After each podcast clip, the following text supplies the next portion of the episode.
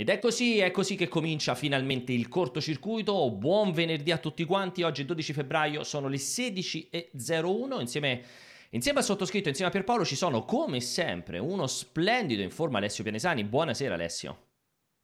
Buonasera, è un piacere. Come vede, oggi abbiamo il potere in sala e io ho, ho, ho srotolato la lingua. Già oggi hai, hai tirato fuori...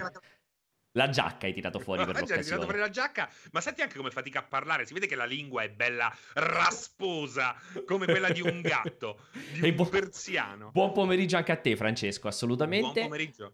Allora, ragazzi, come al solito ne approfitto per salutare tutti voi in chat, saluto i moderatori, saluto il gruppo Telegram ufficiale. Ragazzi, ricordatevi sempre multiplayer.it, il gruppo Telegram ufficiale, ormai siete in 3000 lì dentro, unico mezzo che avete per farci le vostre domande audio. Oggi è una puntata davvero molto ricca, molto sì, molto Paolo, ricca. che cos'è il cortocircuito? Hai ragione, ma che cos'è il cortocircuito? So che è un po' quella domanda ricorrente. Il cortocircuito è la rubrica, una delle rubriche di punta di multiplayer.it, va in onda tutti i venerdì dalle 16 alle 17.30 e in questi 90 minuti io, Alessio e Francesco passiamo un pochino in rassegna quelli che sono stati gli argomenti più interessanti della settimana, non per forza videoludici, cioè un pochettino il gancio cerchiamo di averlo ma non per forza, per far felici Vincenzo eh, e solitamente cerchiamo di invitare quanti più ospiti possibili. Oggi è proprio una di quelle puntate veramente che faremo con la lingua di fuori, non tanto per Alessio per la componente di leccaggine visto che c'è il potere, ma perché dovremo correre. Vi faccio subito vedere infatti gli argomenti, eh, due ma in realtà è un 2 più 1, i due argomenti principali sono umani ma virtuali, Epic Games si prepara a mandare in pensione gli artisti, serie e film, considerazioni e suggerimenti sulla stagione 2021. In realtà questi due argomenti si, ehm, si potenziano perché adesso apriremo subito con un terzo argomento che ho voluto, insomma ci ha ottenuto tantissimo con Alessio a, a infilare, eh, che riguarda il First Playable Fund. Noi ne avevamo parlato diversi mesi fa, era estate secondo me fra una cosa e l'altra, abbiamo parlato parlato diversi mesi fa, First Playable Fund, questa, eh, questa prova di forza di, eh, del governo, più che del governo, insomma di alcune persone, a partire ovviamente ci mancherebbe di Idea, che è l'associazione appunto di editori e sviluppatori videogiochi italiani, supportata eh, da in particolare da un esponente politico che oggi appunto sarà nostro ospite, eh, un, un, diciamo un'iniziativa per cercare di finanziare, finanziare i prototipi dei videogiochi. Siccome alla fine la cosa è entrata in funzione nella gazzetta ufficiale pubblicata, mi sembra l'8 febbraio, l'8 9 febbraio,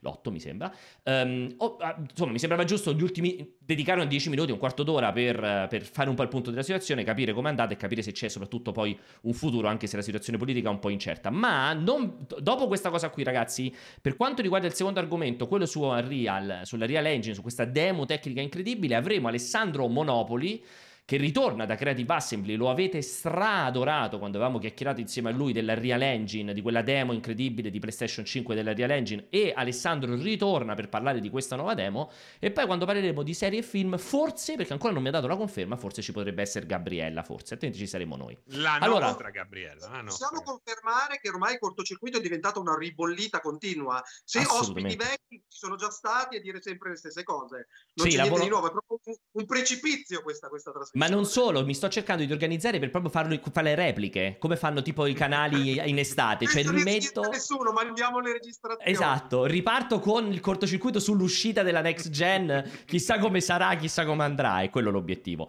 Allora, eh, intanto grazie per Blasto per l'abbonamento che sta partendo Live Train, ma ne approfitto per l'appunto per introdurre subito il primo ospite.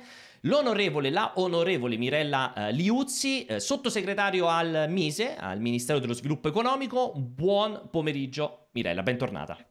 Ciao, buon pomeriggio a tutti voi. Ciao, saluto tutti. Allora, allora io, io voglio, so che il cortocircuito non è una trasmissione politica, quindi entreremo nel merito della questione, ma possiamo dire che finalmente l'approvazione e l'iscrizione in gazzetta del First Playable Fund è il primo grande successo del governo Draghi che si sta per insediare e non solo, e non solo, grazie a un Movimento 5 Stelle che con gli alleati storici il Partito Democratico, Berlusconi, Salvini è riuscito finalmente a conseguire i successi che eh, preventivava ormai da anni. Sono veramente, veramente lieto di averla qui.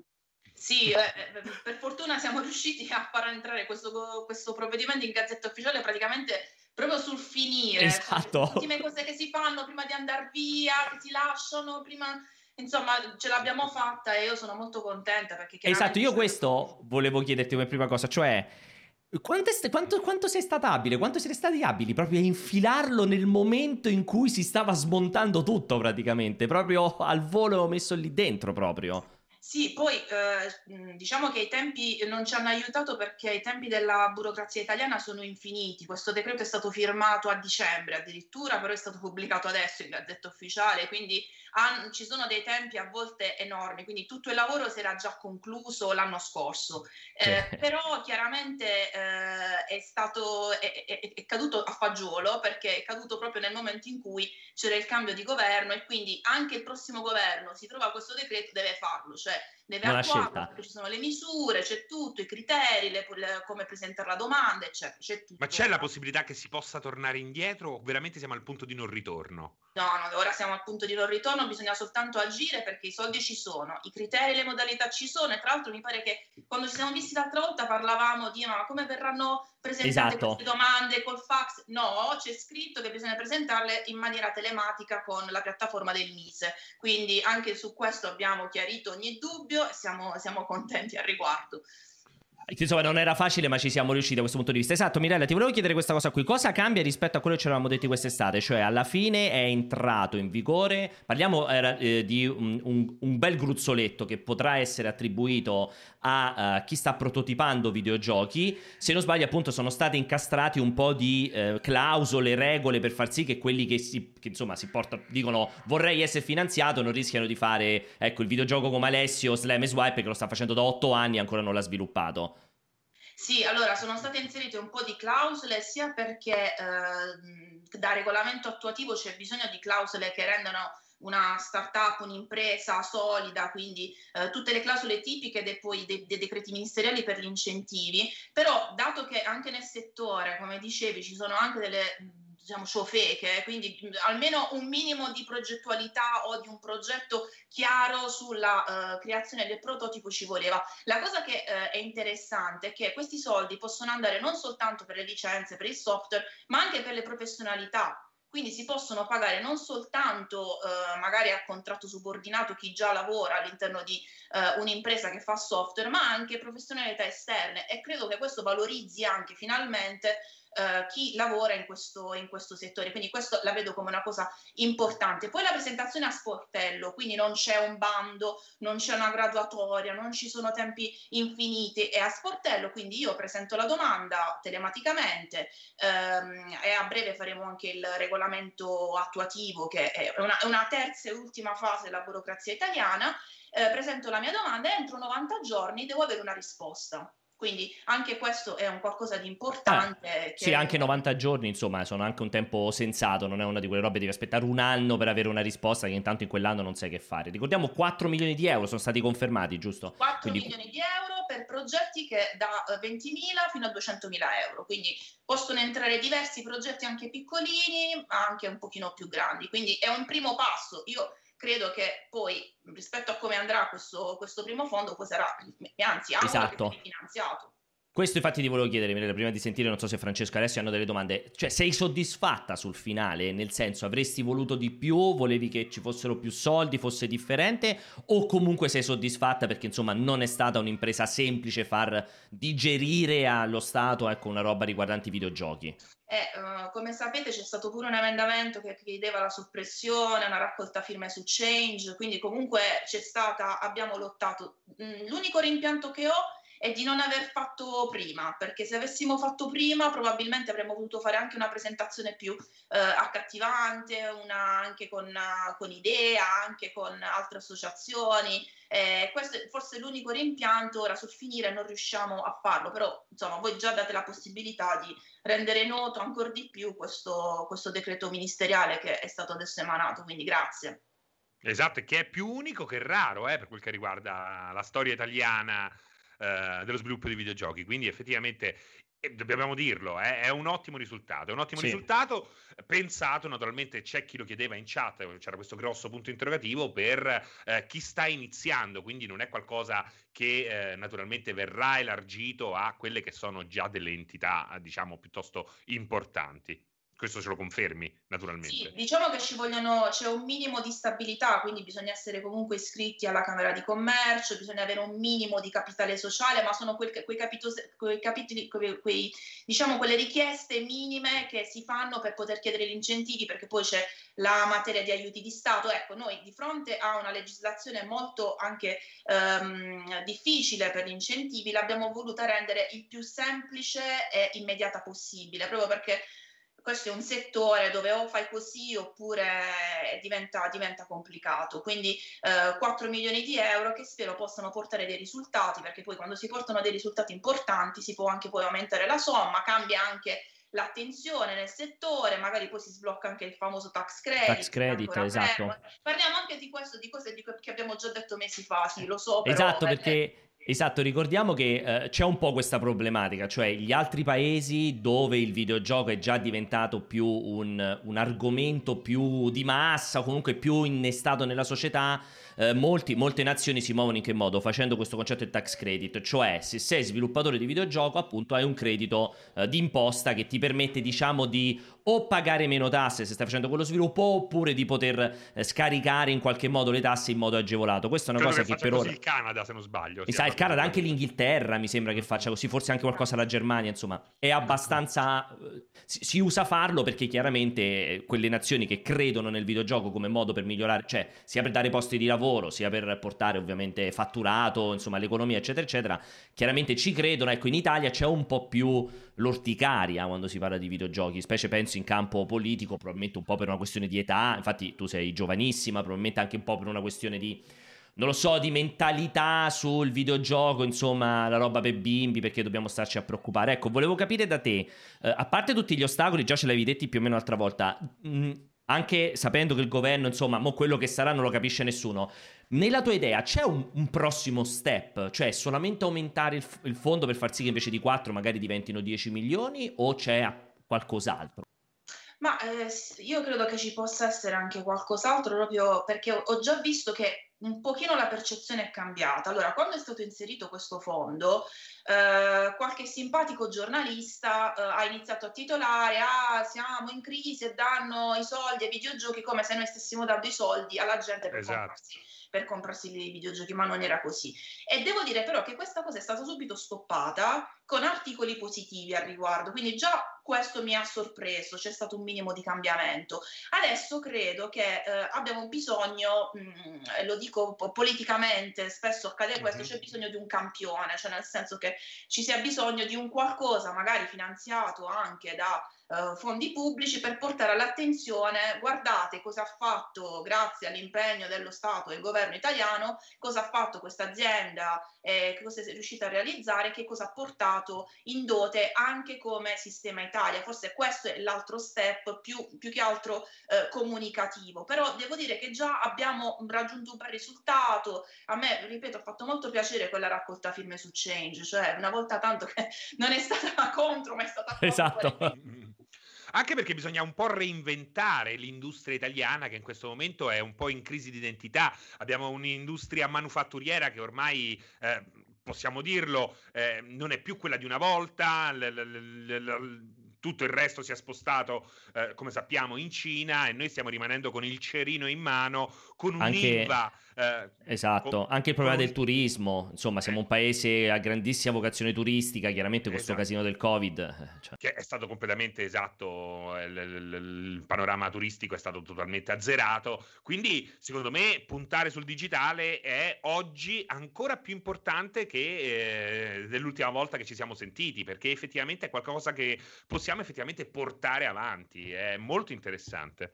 Sì, ma poi avete visto durante questi periodi le piattaforme streaming hanno aumentato, si è aumentata anche, anche chiaramente chi, chi, gio- chi, giocava, sono aumentati anche stando più in esatto. casa, hanno fatto più attivi- questo tipo di attività, quindi comunque c'è chi ha perso molto, ma anche c'è chi ha guadagnato tanto durante questa crisi, eh? non speculando, però chiaramente offrendo intrattenimento, offrendo eh, piattaforme audiovisive, quindi questo è, certamente è una nuova frontiera. Alessio, volevi fare qualche domanda o no? Sì, assolutamente. calcolando che assistiamo sempre a monologhi tuoi che sono veramente insostenibili, soprattutto quando parli di credit che non esiste nello specifico per il mondo per lo sviluppo di videogiochi, ma come tu sai, visto che avevamo fondato una startup innovativa in Puglia, mi pare proprio io e te, e comunque agevolazioni dal punto credito per le start-up innovative sono distribuite su tutto il territorio nazionale anche a livello regionale. Però ci sono due cose che volevo chiedere al, al sottosegretario. Uno, per, per il futuro che cosa comporta questo cambio eh, di governo? Se per esempio la tua posizione viene completamente ehm, verrai sostituita potrai dare continuità? Ci sarà, un ci sarà, una staffetta con chi sarà competente successivamente? O se sare, ti auguro di essere sempre te per l'amor del cielo. E dall'altro Talita Malagò aveva appunto parlato dell'aumento eh, dei fondi eh, visto che la Germania eh, un po' più avanti di noi, adesso l'hanno l'ha presa come esempio, ma paradossalmente non è il più, grande, il più grande mercato dello sviluppo di, giochi, di, videogiochi non è la Germania il punto di riferimento, ma comunque si parla di 50 milioni in quattro anni, quindi è ovvio che l'aumento dei capitali è fondamentale, ci vuole il campione come dici tu, come possiamo andare, che, che, cos'è che ci garantisce che ci sarà un proseguo del percorso e che non arriverà il pupazzo Baraldi a gestire questa roba? Ma io credo che è un percorso che non può essere ormai fermato perché questa cosa si farà e, e pace, però proprio perché ehm, adesso si è parlato tanto in questi giorni di transizione ecologica, in realtà c'è anche la transizione digitale, la trasformazione digitale che è un altro settore importantissimo sul quale dobbiamo spendere tantissimi miliardi. L'Europa ci dice che il 20% delle risorse devono essere spese, dei famosi 209 miliardi, devono essere spesi sul digitale. Questo implica trasformazione della PA, eccetera, eccetera. Um, io credo che adesso comunque il settore mh, mm, non sarà perso, penso che chiunque arrivi poi avrà uh, comunque fronte Parlamento una uh, sensibilità importante che poi spingerà anche se fosse l'ultimo, diciamo, l'ultima cariatide del, del, della politica ad andare avanti in questo senso perché c'è adesso una sensibilità anche parlamentare che ha approvato questo fondo, che ha ritirato l'emendamento, quindi adesso c'è, c'è comprensione. E, ehm, per, il, per, quanto riguarda il mio, il mio, settore, sinceramente non so poi se, come andrà a finire, questo è soltanto nella, nella mente di Draghi probabilmente, però ehm, anche ormai mh, ce lo dicono veramente, ce lo dice il mercato, ce lo dice l'Europa, ce lo dicono i soldi che dobbiamo stanziare, sì. l'audiovisivo, la creatività, è quello è la, nuova, è la nuova frontiera, è la trasformazione e soprattutto la trasformazione digitale delle nostre aziende e le competenze digitali che purtroppo ancora scarseggiano nel nostro paese. Sì, diciamo che sarebbe un po' ridicolo, Alessio, probabilmente per risponderti anch'io quella, nella mia ignoranza, sarebbe un po' ridicolo se il prossimo governo addirittura o annulla o riduce o comunque non rinnova, cioè sarebbe un passo indietro molto importante alla luce comunque del risultato che è stato raggiunto. Certo, come dicevi prima te Mirella, chiaramente adesso Bisogna capire se questa cosa porterà dei frutti, perché chiaramente immagino che sia necessario, cioè che, che, ci siano persone che vanno a richiedere questi soldi e che completano i loro progetti, perché quello credo sia uno step fondamentale, altrimenti cioè, sembra che sia stato fatto una roba inutile fondamentalmente, cioè, no, immagino credo che ci saranno tante domande e alla fine vedrai che i soldi saranno anche, finiranno molto velocemente. Io credo che già se ci si presentano un paio di prototipi che arrivano a 200.000 euro, siamo già, insomma, abbiamo... Già mezzo milione. Perché io ho il terrore che molte entità, molti team di sviluppo italiani così eh, in fasce siano comunque molto poco organizzati, quindi non abbiano una struttura eh,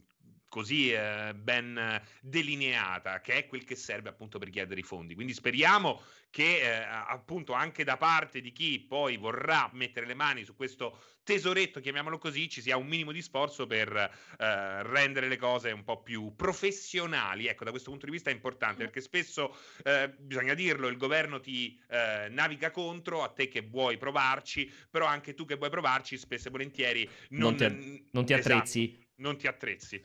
Sono d'accordo, sono d'accordo. Quello credo faccia bene un po' di professionalità, che sia, insomma, richiedere un po' di professionalità per, per, portare delle domande fatte bene con un business plan, insomma, devi far capire che il tuo progetto è un progetto che ha comunque un futuro. Aiuta lo stesso team, probabilmente. No, no, cosa. no, ma mm, veramente, poi ci sono davvero dei prodotti eccellenti, ma lo sappiamo bene, ci sono anche, de- mm, roba molto scarsa che viene fatta molto spesso così, la, la si butta online e, e amen. Quindi era, abbiamo messo due o tre paletti che però garantivano comunque che ci fosse una, una visione completa.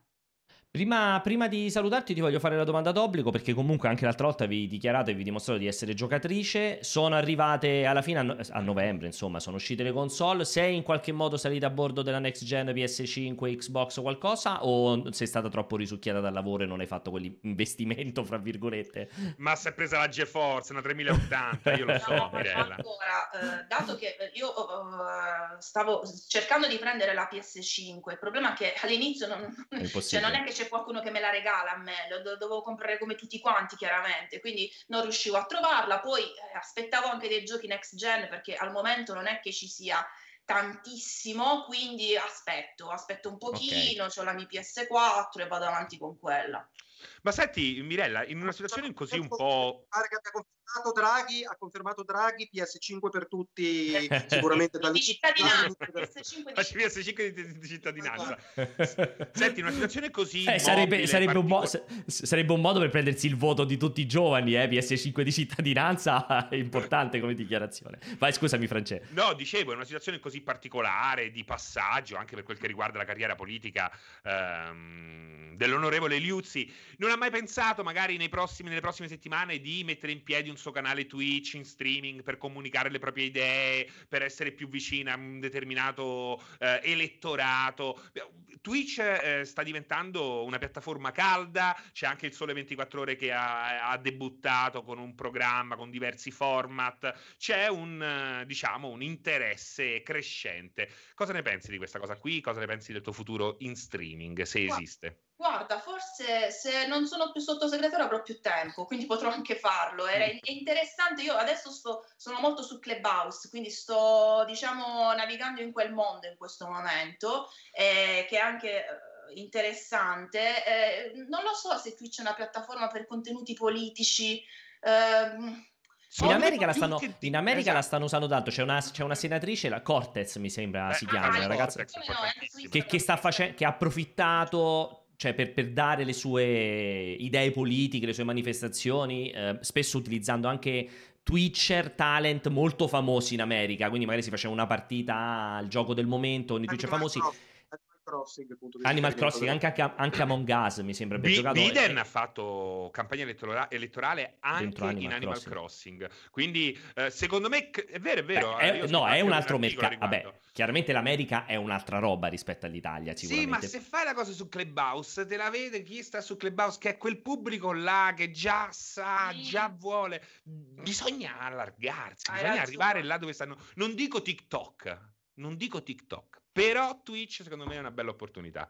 Pensaci. Niente, Niente Mir- Mirella, eh, Francesco vuole, vuole stimolarti ad andare su, su Twitch. Casalino, Mirella.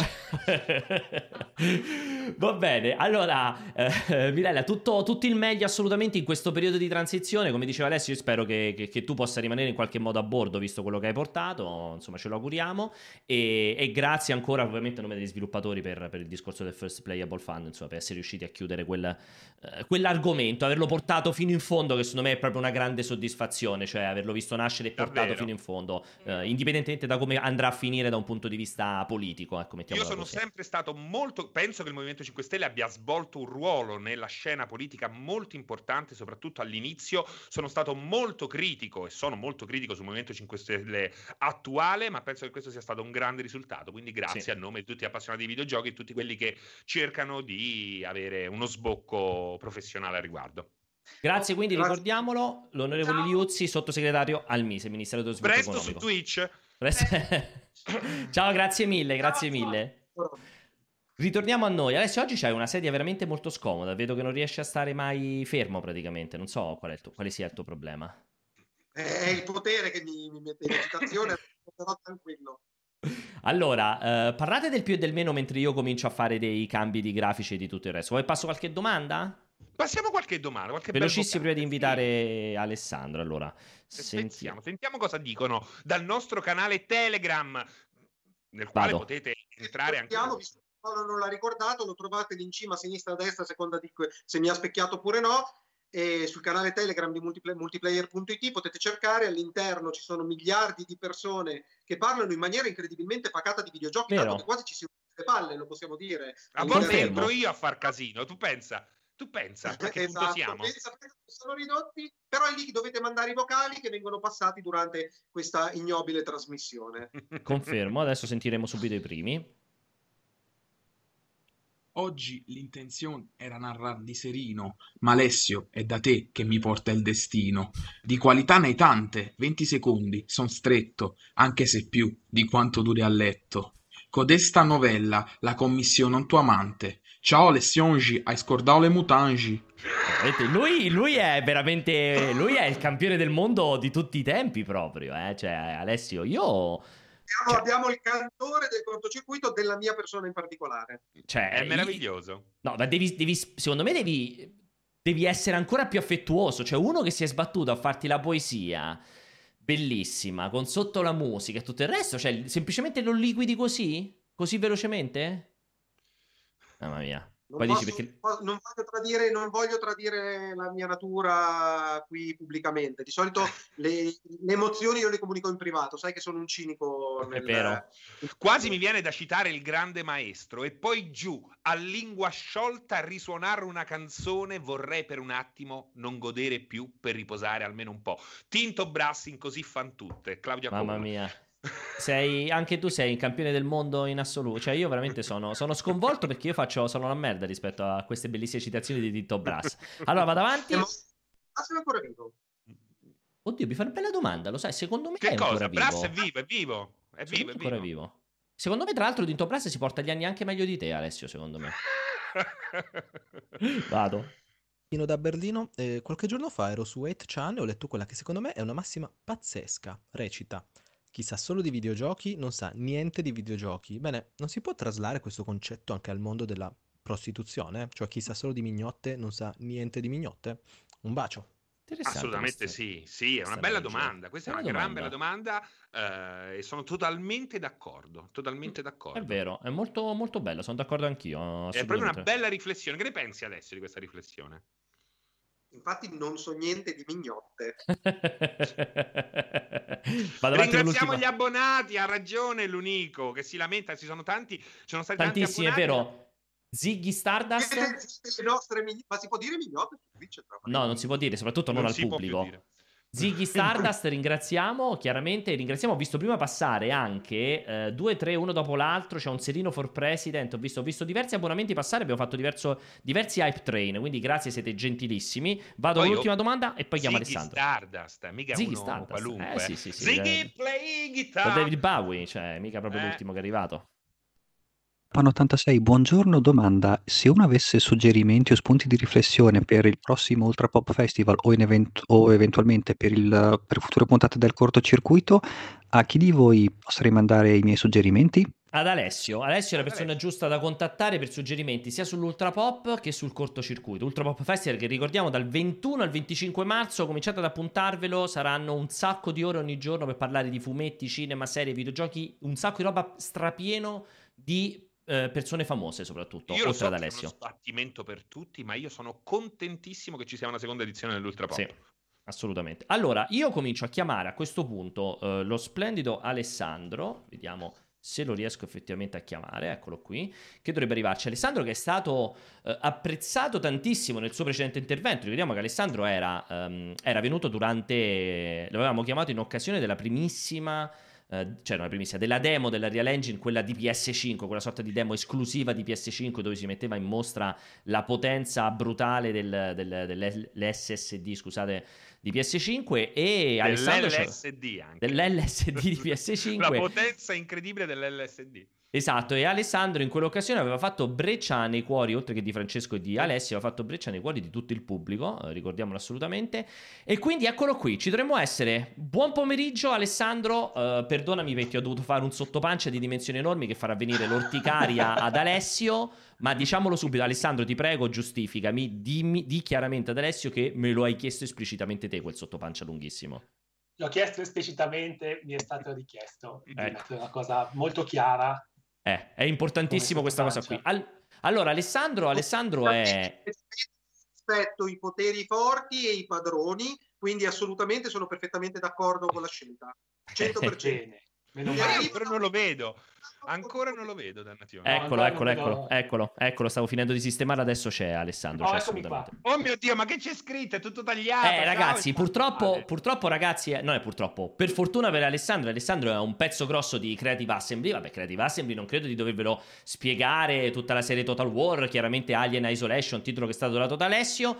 La sua qualifica in particolare, così ve lo leggo io mentre c'è scritto là sotto, lui è il lead engine. Una cosa, una cosa, è scrivere una cosa lunga, una cosa è voler far stare due righe dove di riga ce n'è una. Ma Va perché bene. non hai allungato? Perché Cioè, diventava hai- troppo lungo, non mi piaceva. No, Scusa, che ti impedisce di avere un minimo di simmetria e eleganza. Era troppo lungo, non mi piaceva. Veniva troppo lungo, non mi piaceva. Dovresti Allora- fare il menu del prossimo gioco Total War, secondo me, il prossimo gioco Creative Assembly. Cos'è che allora, allora, dicevamo lead engine programmer del console team appunto di Creative Assembly. E, mh, allora, Alessandro, Alessandro, uh, come vogliamo iniziare? Vogliamo subito iniziare di- da questa demo sconvolgente che ha fatto cadere a tutti la faccia?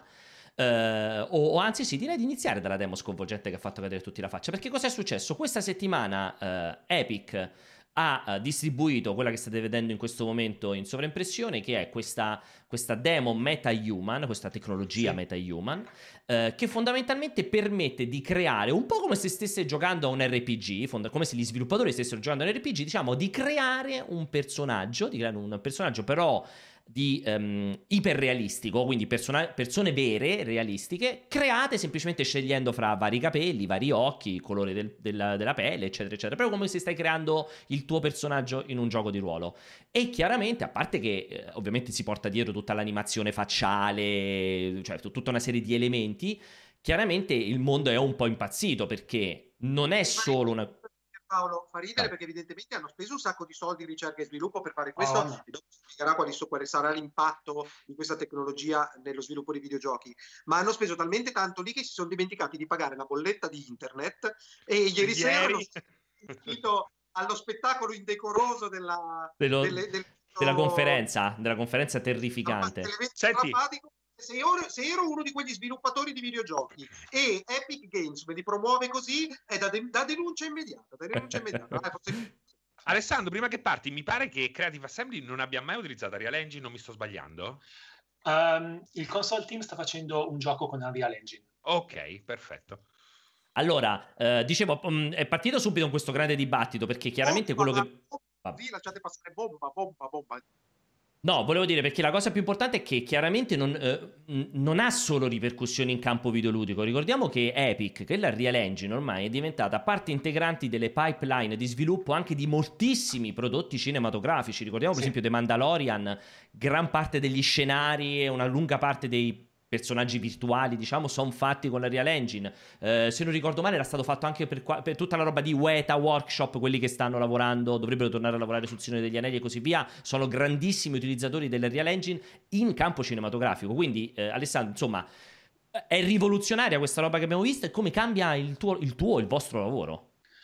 Allora, è davvero interessante, è davvero una figata prima di tutto e sono rimasto eh, abbast- molto colpito, sto per dire abbastanza, ma no, in realtà sono rimasto molto colpito. Il motivo è che in genere fare personaggi con quel tipo di qualità, cioè per farvi capire il tipo di qualità parliamo che gli occhi hanno la lente, so- così quando li guardate di lato si vede la lente, ehm, la pelle ha tutte le giuste ha tutto lo subsurface scattering che funziona bene, quindi la luce c'entra dentro, ci ribalza un po' e poi esce fuori.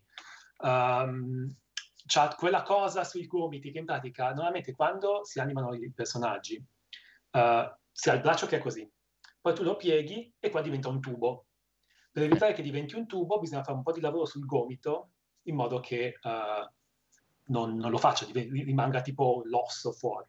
Ok. Uh, in genere fare un personaggio di questo tipo, quel, quel, tipo di qualità che ho visto in quei filmati di presentazione, contando anche le animazioni facciali in particolare, ha un costo che può andare all'incirca verso il mezzo milione di, di dollari. Per persona? per personaggio. Madonna. per personaggio. Cioè- Naturalmente quel livello là solo personaggi principali, Tyro. Solo personaggio, ovviamente. Sì, perché infatti loro dicevano come, come riferimento proprio, citavano esplicitamente i protagonisti, i personaggi principali di Uncharted e di The Last of Us, se non ricordo male, proprio nella dichiarazione era il riferimento per quel tipo di qualità. I costi mostruosi vengono fuori dal fatto che, ma prima di tutto c'è un sacco di iterazioni intorno alla, alla mesh, cioè si fa e poi non piace, si cambia, si ricambia, si ricambia 150.000 volte. Poi eh, eh, la faccia, spesso, la faccia è la cosa che ha un costo inumano sia dal punto di vista monetario che dal punto di vista di rendering proprio sulla, CPU, sulla GPU. Eh, in pratica si divide in tanti pezzettini che si chiamano blend shapes a seconda del software che usate per, per- per modellarli. E sono- possono essere centinaia, centinaia, cent- tipo sei- anche 600. Ehm, e animare questi, cioè proprio in genere tu, io, io le, le fa- in gen- ah, funziona così, io faccio piglio l'attore, lo metto lì dentro nella palla di, di macchine fotografiche, gli faccio una foto, da questa cosa tiro fuori una- un modello, una modello 3D super alla definizione, ma tutto sporco. Allora va ripulito, lo ripulisci, fai una bella topologia tutta a quadrati, poi eh, entra dentro a un qualche software eh, che adesso incomincia a essere fatto con l'intelligenza artificiale, che tira fuori tutti questi pezzettini, poi faccio parlare l'attore con la camera davanti con tutti i pallini in faccia, eh, i pallini vengono mappati sulla sua faccia 3D e la faccia viene mossa e tutte queste parti, tutti questi pezzettini vengono animati e salvati da parte. Tutta questa roba qui ha un costo gigantesco perché ci sono un sacco di persone che devono lavorarci proprio frame per frame, devono ripulire i visi, che è un lavoro che si fa a mano ed ha un, ha un costo altissimo, non perché tipo costa tanto magicamente, perché semplicemente sono tante persone che ci lavorano e queste persone gratis non lavorano e quindi costa tanto. Eh. Giustamente.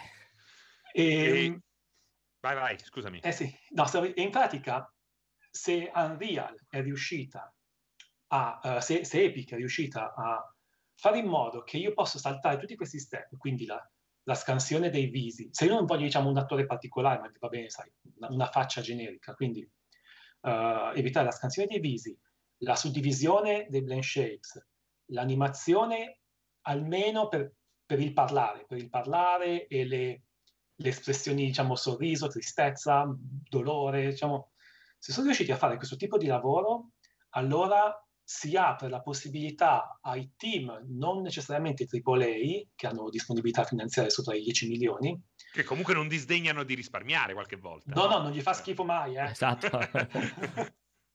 Eh, se sono riusciti a fare questa cosa, allora Epic ha di fatto eh, democratizzato, ha, ha reso possibile per qualunque team eh, in- con un budget limitato la, la possibilità di poter avere persona- di poter utilizzare, di fatto utilizzare, non semplicemente avere lì fermi come delle statue, personaggi di questa qualità nei videogiochi che normalmente non, non ci, non, dei loro videogiochi che normalmente invece avrebbero scelto una via eh, magari stilizzata perché avrebbero perché fare un personaggio stilizzato ha un costo molto minore eh, la richiesta monetaria è molto minore la- il tempo richiesto per farlo è molto minore.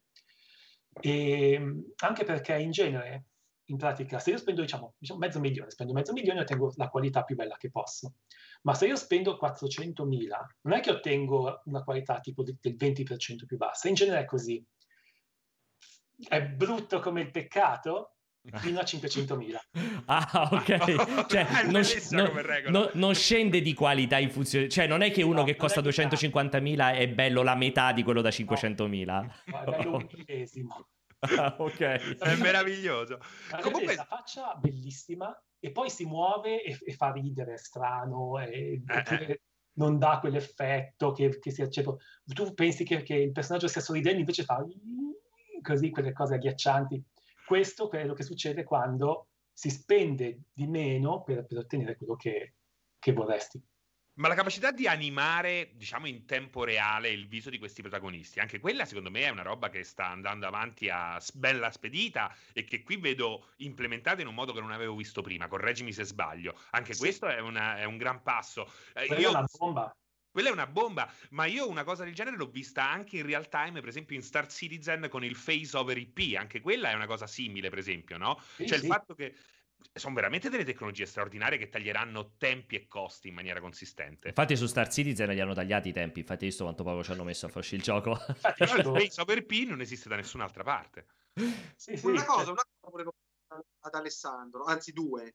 Uno è, ok, introdurre questo genere di personaggi che comunque saranno anche particolarmente elaborati dal punto di vista del numero dei poligoni, dei calcoli per poi renderizzarli, cose del genere.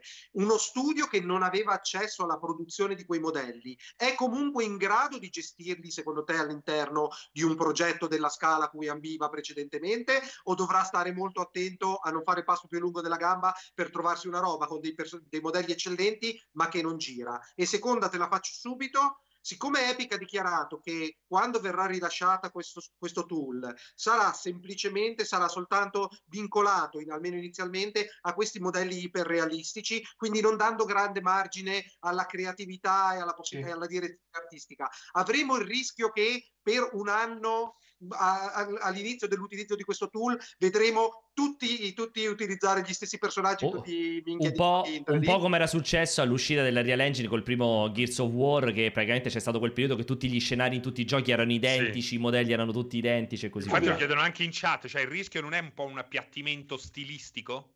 Allora, quindi due uh... domande e capacità di gestire questi modelli all'interno del, del progetto.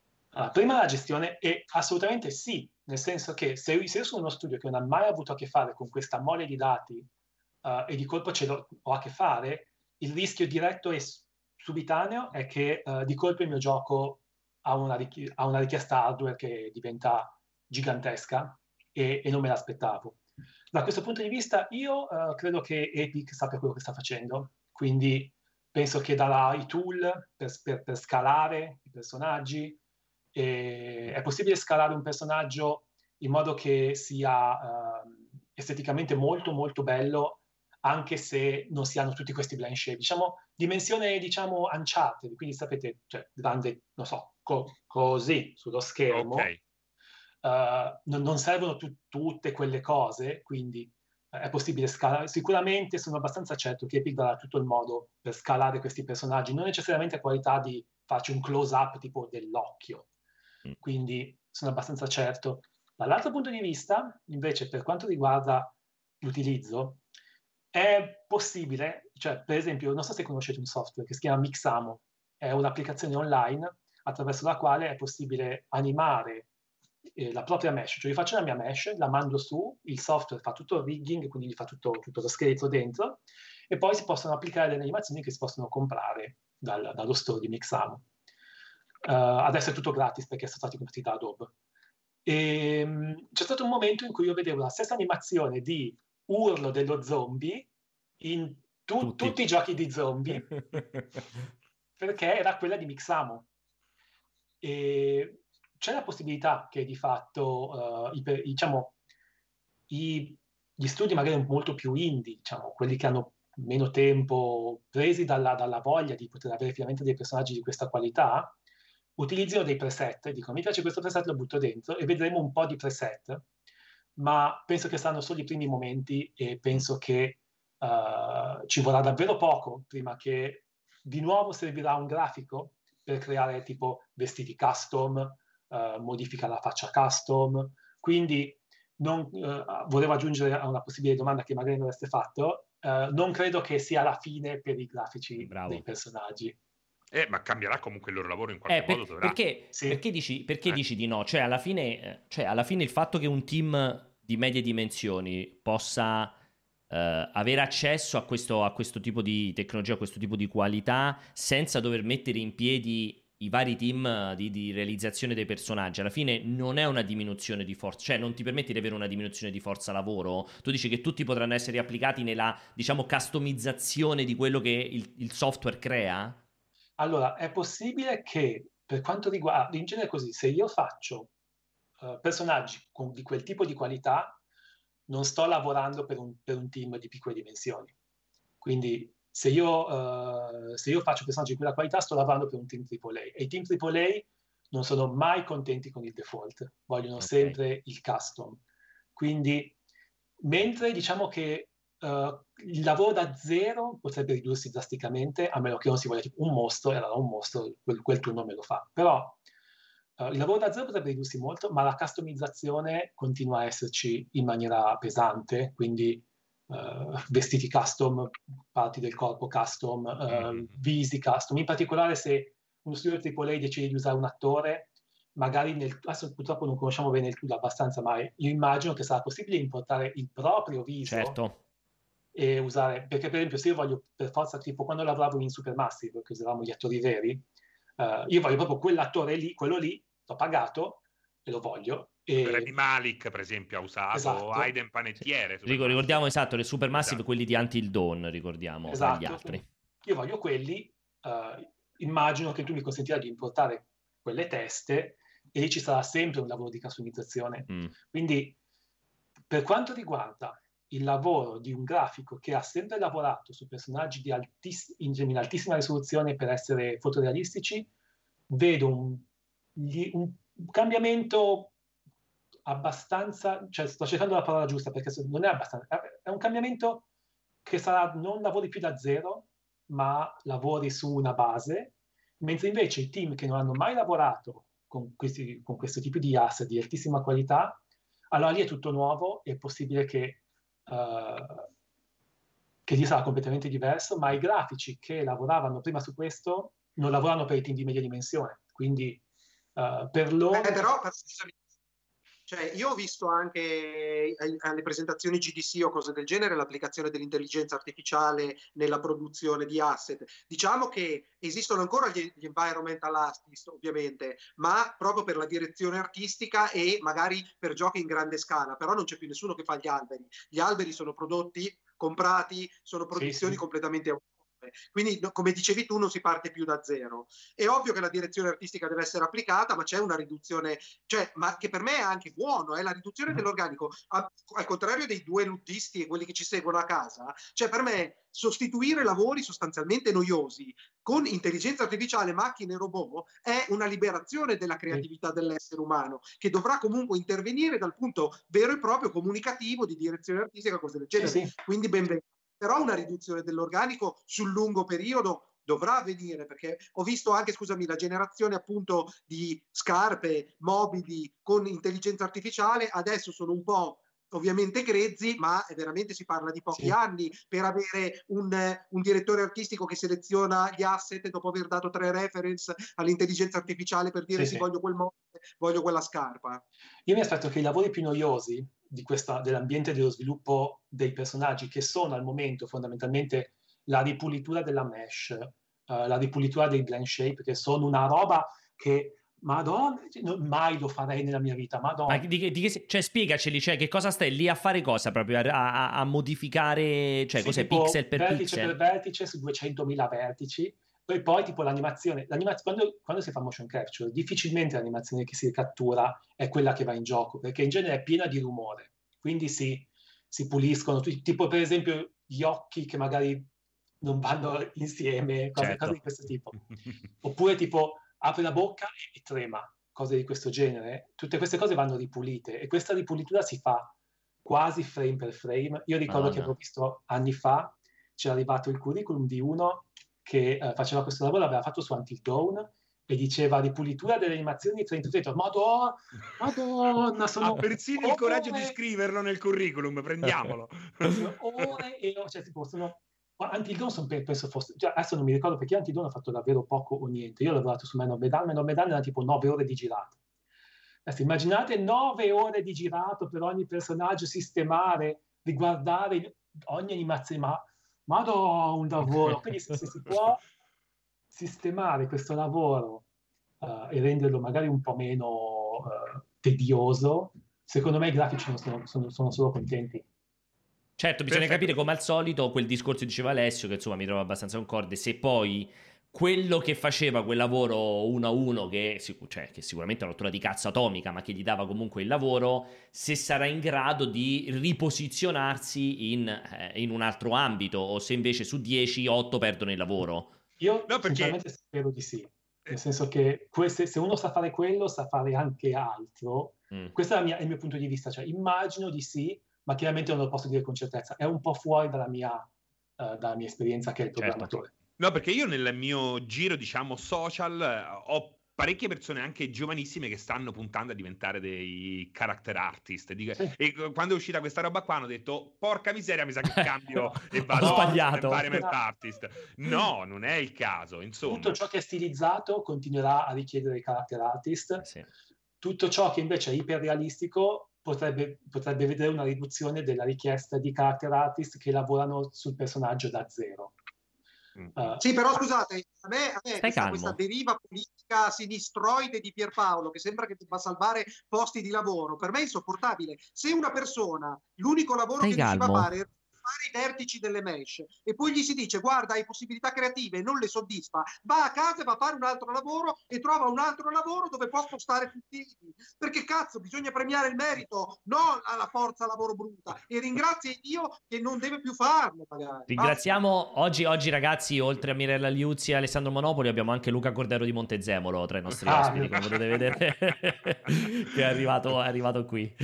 E, no, allora, non c'è una deriva sinistroide. È chiaro, è chiaro che, che comunque il, comp- il- cioè il punto d'incontro non sarà così semplice, cioè il compromesso, perché è chiaro che lo sviluppo, se me lo devo immaginare da qua a dieci anni, e davvero c'è il rischio che tu dici voglio il personaggio di colore alto X che fa che deve sparare in un certo modo, lasci lì la notte in rendering e quello te l'ha creato. E sì, ok, c'è un lavoro di customizzazione che però è eh, minimale rispetto a tutto il resto, quindi comunque c'è un indotto, fra virgolette, che non trova più lavoro. Ora, a me personalmente non me ne frega un cazzo perché purtroppo non sono uno sviluppatore, però posso capire chi ha cominciato a dire attenzione perché questa roba qui ci ruba il lavoro, cioè non la trovo una cosa assurda. Allora, mi trovo, capisco il dubbio, capisco il- la paura, ma vorrei portare un esempio. Ad oggi eh, non si usano quasi più gli engine fatti in casa, tipo penso sia soltanto eh, boh, ehm, Northlight, Northlight chi è? Chi- Northlight è- Remedy, chi è Remedy, Remedy, Northlight. eh, Sì. ovvia- ovviamente Epic al suo, Da- Eh, Dice, no, che che cosa utilizzano? Scusami, i Total War. Total War abbiamo il nostro, Eh, lo è, Dice c'è il Frostbite Dice da c'è il Electronic Frostbite. Non gli veniva in mente quello Creative Assembly, pensa. Sì. C'è DICE ovviamente c'è la Frostbite che è diventato l'engine di Electronic Arts Sì. e così via, però la maggior parte assoluta degli studi usa o Unreal o Unity e qualcuno usa CryEngine. Nonostante questo, il giro di lavoro per gli engine programmer, come, come me per esempio, continua a essere davvero molto forte perché Mm. tutti questi engine vanno tutti sempre modificati, quindi per, per le proprie esigenze, perché un- ogni gioco AAA farà sempre qualcosa che spinge a un limite che un engine generico non potrà mai gestire. E quindi c'è sempre una c'è sempre richiesta di, di engine programmer, anche se io personalmente mi aspettavo negli anni di vedere la professione scomparire. Certo. Invece non è mai scomparsa, è sempre rimasta lì, sempre, sempre presente, sempre anche ben pagata. Quindi Ne eh, parlava e- ultimamente il director di- dei tizi di assetto corsa che per esempio a Real non supporta i tre monitor e in un gioco di guida utilizzare supportare i tre monitor contemporaneamente è una roba secondo lui essenziale hanno dovuto appunto ehm, costruire quella funzione da zero per sì, esempio certo. per competizione Vai. Senti, invece anche se non è chiaramente il tuo campo, No, Alessandro.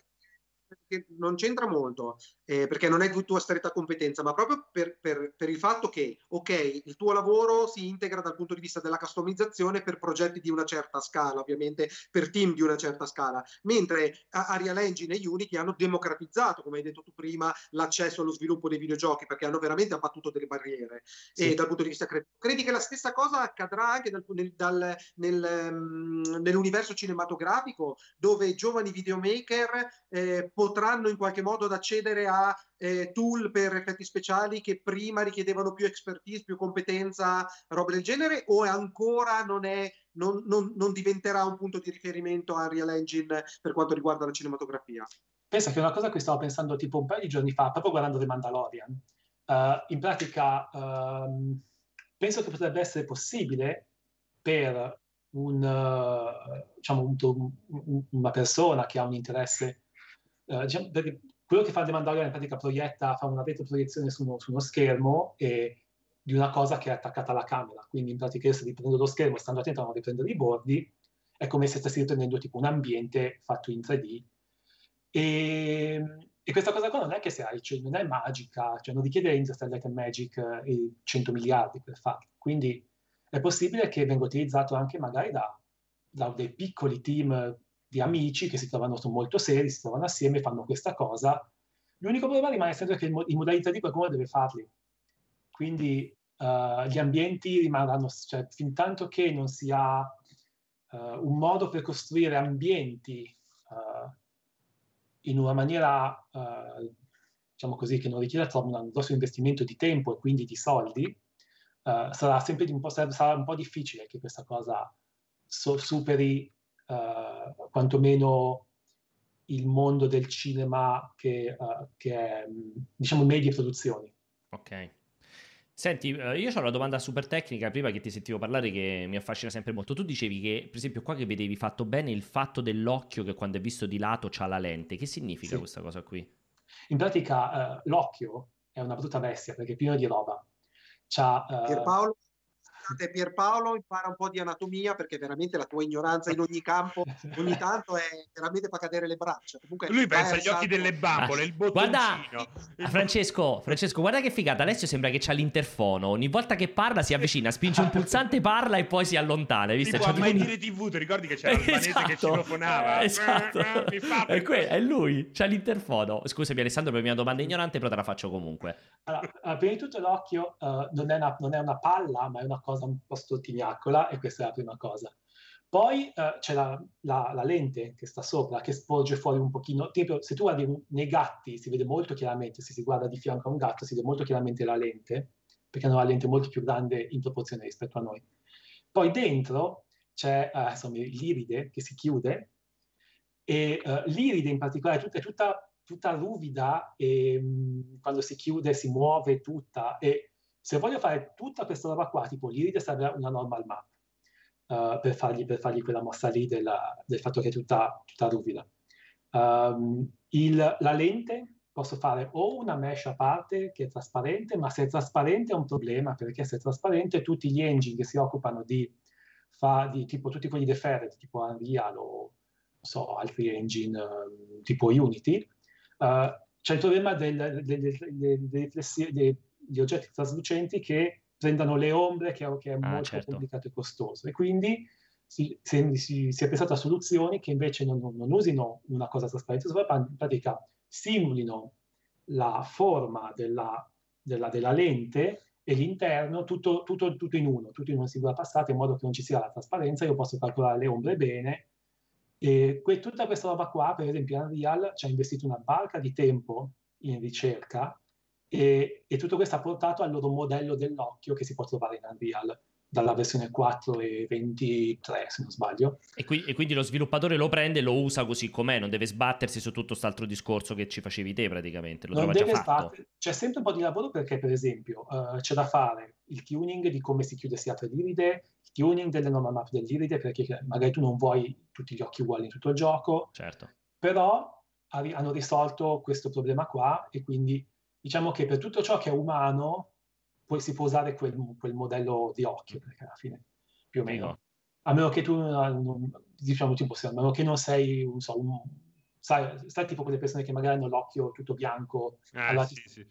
Ma questo io lo vedo, sai Alessandro, ultimamente lo sto vedendo in molti giochi, gli ultimi usciti. Nel momento in cui ti allontani un po' dal modello, anche di un personaggio abbastanza importante, comunque l'occhio comincia a reagire in maniera strana anche all'illuminazione e viene sì. questo effetto um, volto scuro, occhio sparato. Banale. Lo sai cosa lo fa tanto? Lo sai chi lo fa tanto? Cyberpunk, Cyberpunk. lo fa. Sì, Cyberpunk, Cyberpunk, lo fa tantissimo quell'effetto lì dell'occhio fanale quando ti comincia ad allontanare. Tremendo. Aspetta che, Alessio, aspetta che Alessio sta suonando il citofono.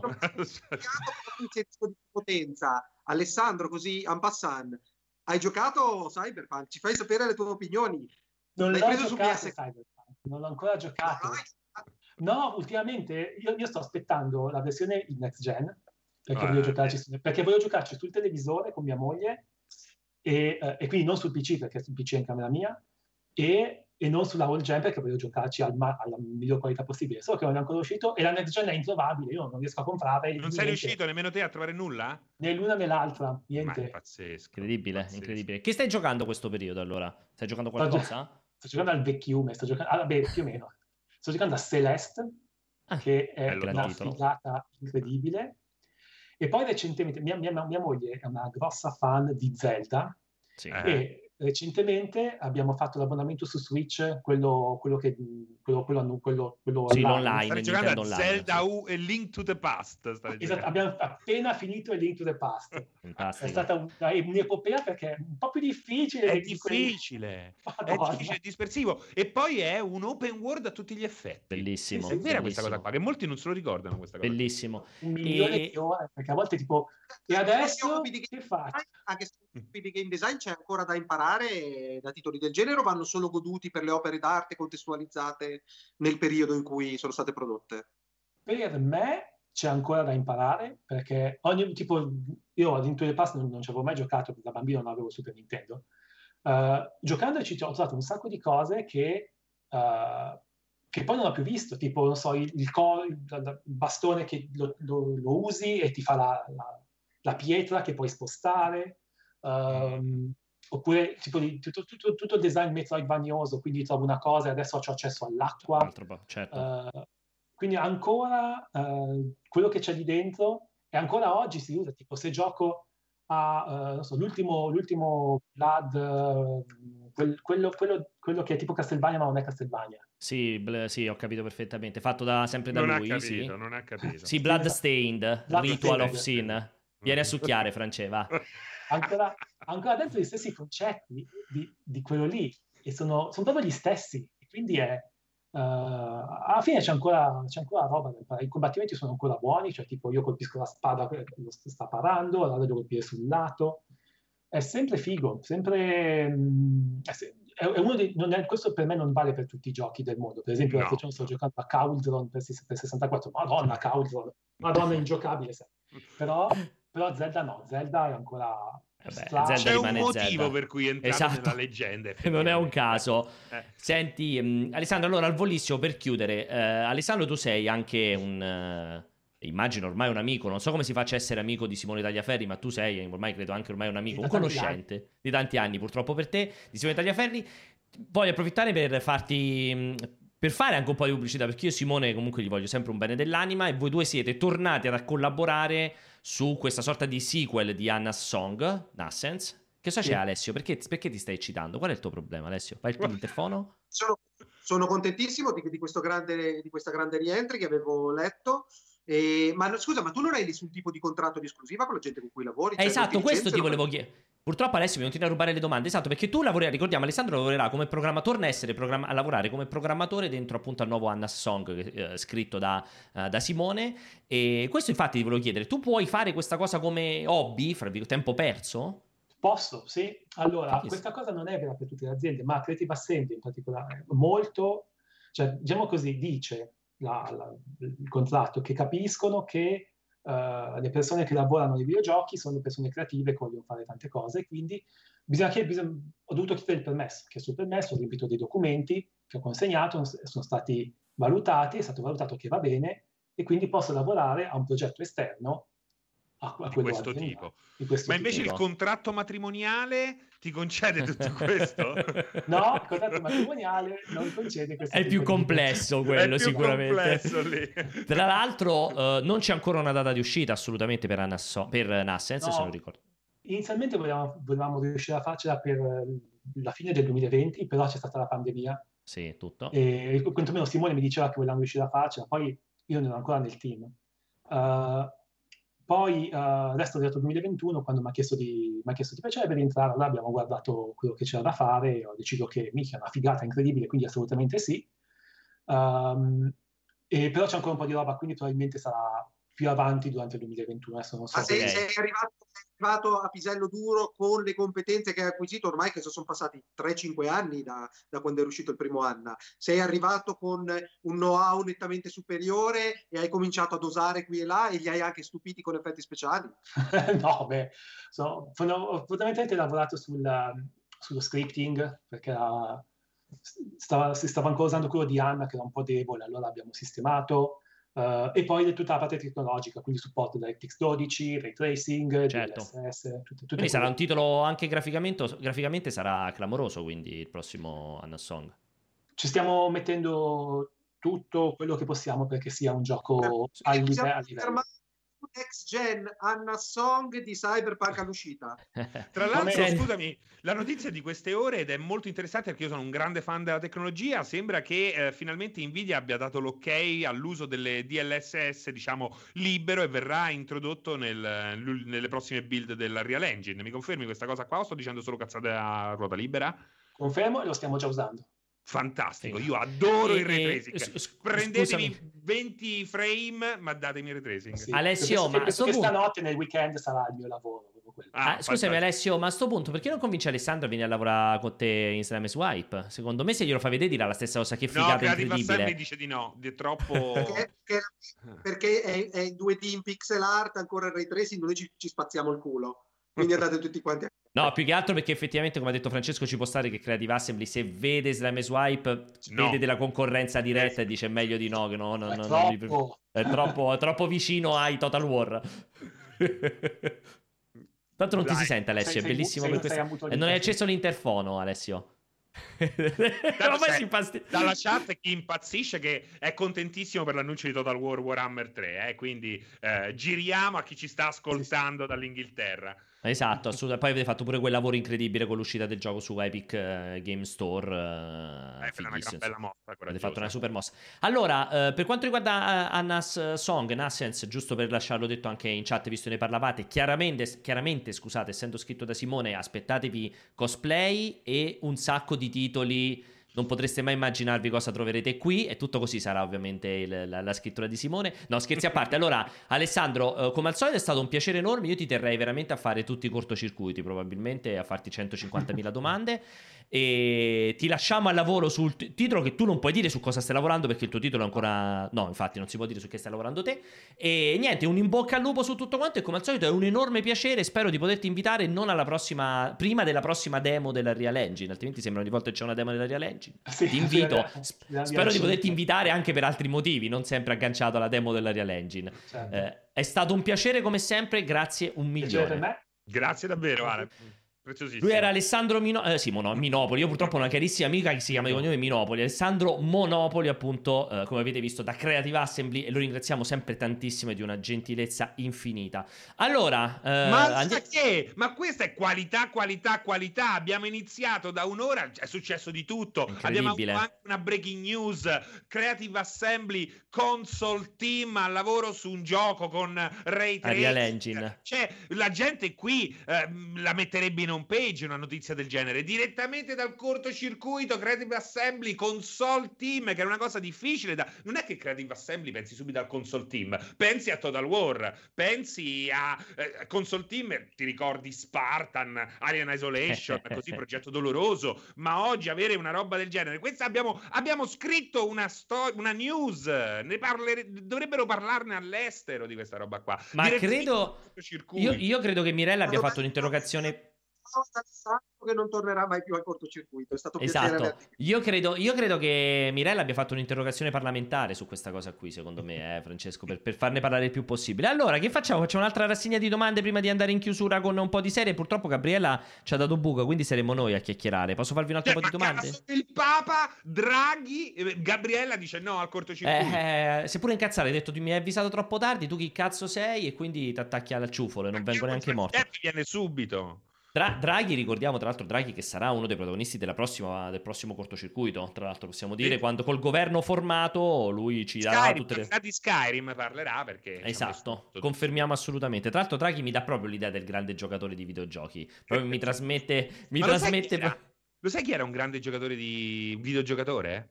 Eh? No. Eh, il picconatore, Cossiga. Addirittura? Grande giocatore, ha sfondato la prima PlayStation, eh, Cossiga. Fantastico, vado. Eh. Doma- pa- qualche domanda? Ciao ragazzi, qua Camo da Copenaghen. Casomai vi sentiste giovani, vorrei dirvi che sono passati sette anni dalle live di Alien. Ciao! Alessio, ma perché ogni volta che senti Camo già inizi a ridere perché sai che ha un difetto di pronuncia? Ma me lo spieghi? No, non perché è un difetto di pronuncia, perché chiama da Bruxelles. Perché? Da Copenaghen, non da Bruxelles, da Copenaghen. Ti rendi conto? Sono passati sette anni da quando abbiamo giocato ad Alien Isolation. Lei, sette anni, cioè non avevi, nea- non avevi ancora 50 anni sette anni fa. E si Ti rendi vedono- conto? Eh, si vedono tutti Sono passati sette anni. tutti sti sette anni, incredibile, vado. Ragazzi, sono Franco da Conner. Ci pensate che quando guardiamo una foto tipo di quando eravamo piccoli, diciamo, ah, il vecchio me, quando in realtà era il giovane me. Pensateci, eh. Soprattutto Piana che era vecchio essendo giovane. Ciao ragazzi, un abbraccio. Cioè, Siamo arrivati su- intanto, scusami, la pelle d'oca. Cioè, mi si sono retratti i testicoli come davanti a un leone nella giungla. Ok? Però la considerazione è molto interessante anche in questo caso. Cioè, la chat e chi ci ascolta è molto più intelligente di noi. Se- beh, Alessio, quanto pagheresti per avere quella voce? Pensa quando vai al bar a offrire da bere a uno a una e parli in quel modo. Mamma mia, cioè, se saresti due Barry White insieme. No, mi basterebbe avere un pene normale. Non è importante. Cioè, Perché tu Ma sai che già che comunque- lui ha un pene normale? Te l'ha già Eh, detto? La voce eh, cambia. Hai ragione. lui ha sicuramente lui ha, ha un pene file enorme Enorme. Enorme. che ti guarda proprio ti guarda con, con- con minaccioso Sì, sì. che schifo. Vado. è un Oh, mamma mia, che emerge- palle sto- è una Fammi roba tarzanesca quando va al bar chiede un caffè e una, e una ciotola di noccioline per la proboscite. Parliamoci chiaro. che schifo, vado. Oh mamma mia, che palle sto cortocircuito, non vedo l'ora che finisca. Poi Pianesani veramente non capisce niente di videogiochi, per non parlare degli altri due là. Oh cavolo, sto registrando. ok, andiamo avanti. No, no, guarda, mi stupisco che abbia dovuto mettere insieme questa, questa pantomima quando quotidianamente andando a leggere i commenti di YouTube dove voglio che Esatto. ragazzi andate a commentare sono esattamente sempre comunque di questo tenore quindi non c'è bisogno nemmeno di fintarla È incredibile quella cosa, cioè noi abbiamo su YouTube il 100% di commenti negativi, cioè di gente che guarda il cortocircuito solo con l'obiettivo di dire che schifo il cortocircuito. Guarda, per me quella roba è incredibile comunque, eh, cioè... E poi c'è anche chi fa la recensione che a me mette sempre il voto più basso. Non so se l'avete visto. No, non ci ho fatto là. caso. Alessio 10, te viaggi tra il 7 e l'8 di solito. Io proprio a volte senza voto. non ci avevo mai fatto caso. Incredibile sta cosa, incredibile. Vado. Sì, Mario da Roma. Vorrei iniziare a lavorare nel settore videoludico e sto cercando posti vacanti nei publisher per una formazione direttamente in azienda, naturalmente in Italia come all'estero. Consigli? Io sono laureato in comunicazione e negli ultimi due anni ho fatto il direttore alle vendite per una cantina di Prosecco. Allora, per me potevi rimanere nella cantina dei Prosecco. Secondo me c'avevi più successo, senza ombra di dubbio, a rimanere nella cantina da Prosecco. È che se- c'è un grande problema in Italia, non ci sta il publishing. Quindi, se la tua idea è entrare come publisher, ma poi, ma poi cioè, senza competenze, senza nessun tipo di expertise, di know-how, vuole andare in azienda a fare formazione. Ma che cazzo è? Gratis? Cioè, non, non- non si capisce che cosa Dagli, voglia fare. dagli dei bei consigli invece di lamentarti. Di, di- di- Silvia, scaricati Unity, scarichi la, scaricati la Real Engine, comincia a fare un giochino. Il, il fratello di una mia amica eh, si è scaricato Unity e ha fatto un gioco in due pomeriggi. L'ho E giocato. e oggi dove sta? E oggi dove sta il fratello della Oh, tua amica? oggi, oggi è il fra- è Yves Guillemot. Oggi è. Ma si comincia così. Era Marilyn Manson il fratello della tua amica. Lo sai chi era quel piccolo bambino? Il secco più buono che c'era, cazzo. guarda, guarda quanto è bella Alessio. Che tanto col fatto che c'ha le casse parla e non si sente quello che dice. Esatto. Allora, il fratello dell'amica. Il fratello dell'amica era Marilyn Manson, abbiamo detto alla fine, dopo aver fatto il gioco in due pomeriggi. Ma lo sai chi era quel bambino là? Era Marilyn Manson. Vado avanti, va. Sono sempre io, Pino l'Algerino, e visto che si parla di serie TV, vi consiglio troppo Devs di Alex Garland, appena arriva in Italia, per forza. Io l'ho vista perché c'è un cugino in America che me la passa. Va bene. E... Segnatela, Alessio già sta cercando, già sta mettendo in download, ragazzi. Alessio già sta in download, già aperto Popcorn Time e Moviesjoy. qualcosa, già sta in download da Alessio. Potete stare tranquilli che per il sub... oh, allora, amico mio, io non so il tuo nome perché non l'hai detto. Hai meravigliosamente svoltato il weekend di Alessio perché questo sabato e domenica non sapeva come stare orizzontale a vedere qualcosa visto che ha finito tutte le serie possibili sulla faccia della terra e quindi sta a posto Alessio ormai. Però Eh, confermi? top. È, è la miniserie che svela il lato oscuro della Silicon Valley, cioè download immediato. Scusa, Ecco. abbonamento immediato. non si può, non arriva in America. Dall'America hanno detto, non puoi abbonamento, Alessio. Vado. Mi abbono un VPN, comprerò in America. Pacco greco, siamo gli Anonymous. Abbiamo hackerato tutti i canali di multiplayer.it. Stiamo eliminando qualunque video in cui tu hai detto palesemente una cazzata. Quindi Eh? tutti... Astrofisico? E Pianesani, stacca, stacca, ci sta tracciando! eh, quindi fondamentalmente stai cancellando tutti i video, fondamentalmente, se tutti quelli in cui hai detto una cazzata. Vado, l'ultimo. Un saluto dal jet. Francesco, grazie per questa perla di Babbo Tinto.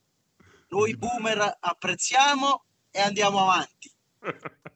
Anche Alessio è cresciuto con...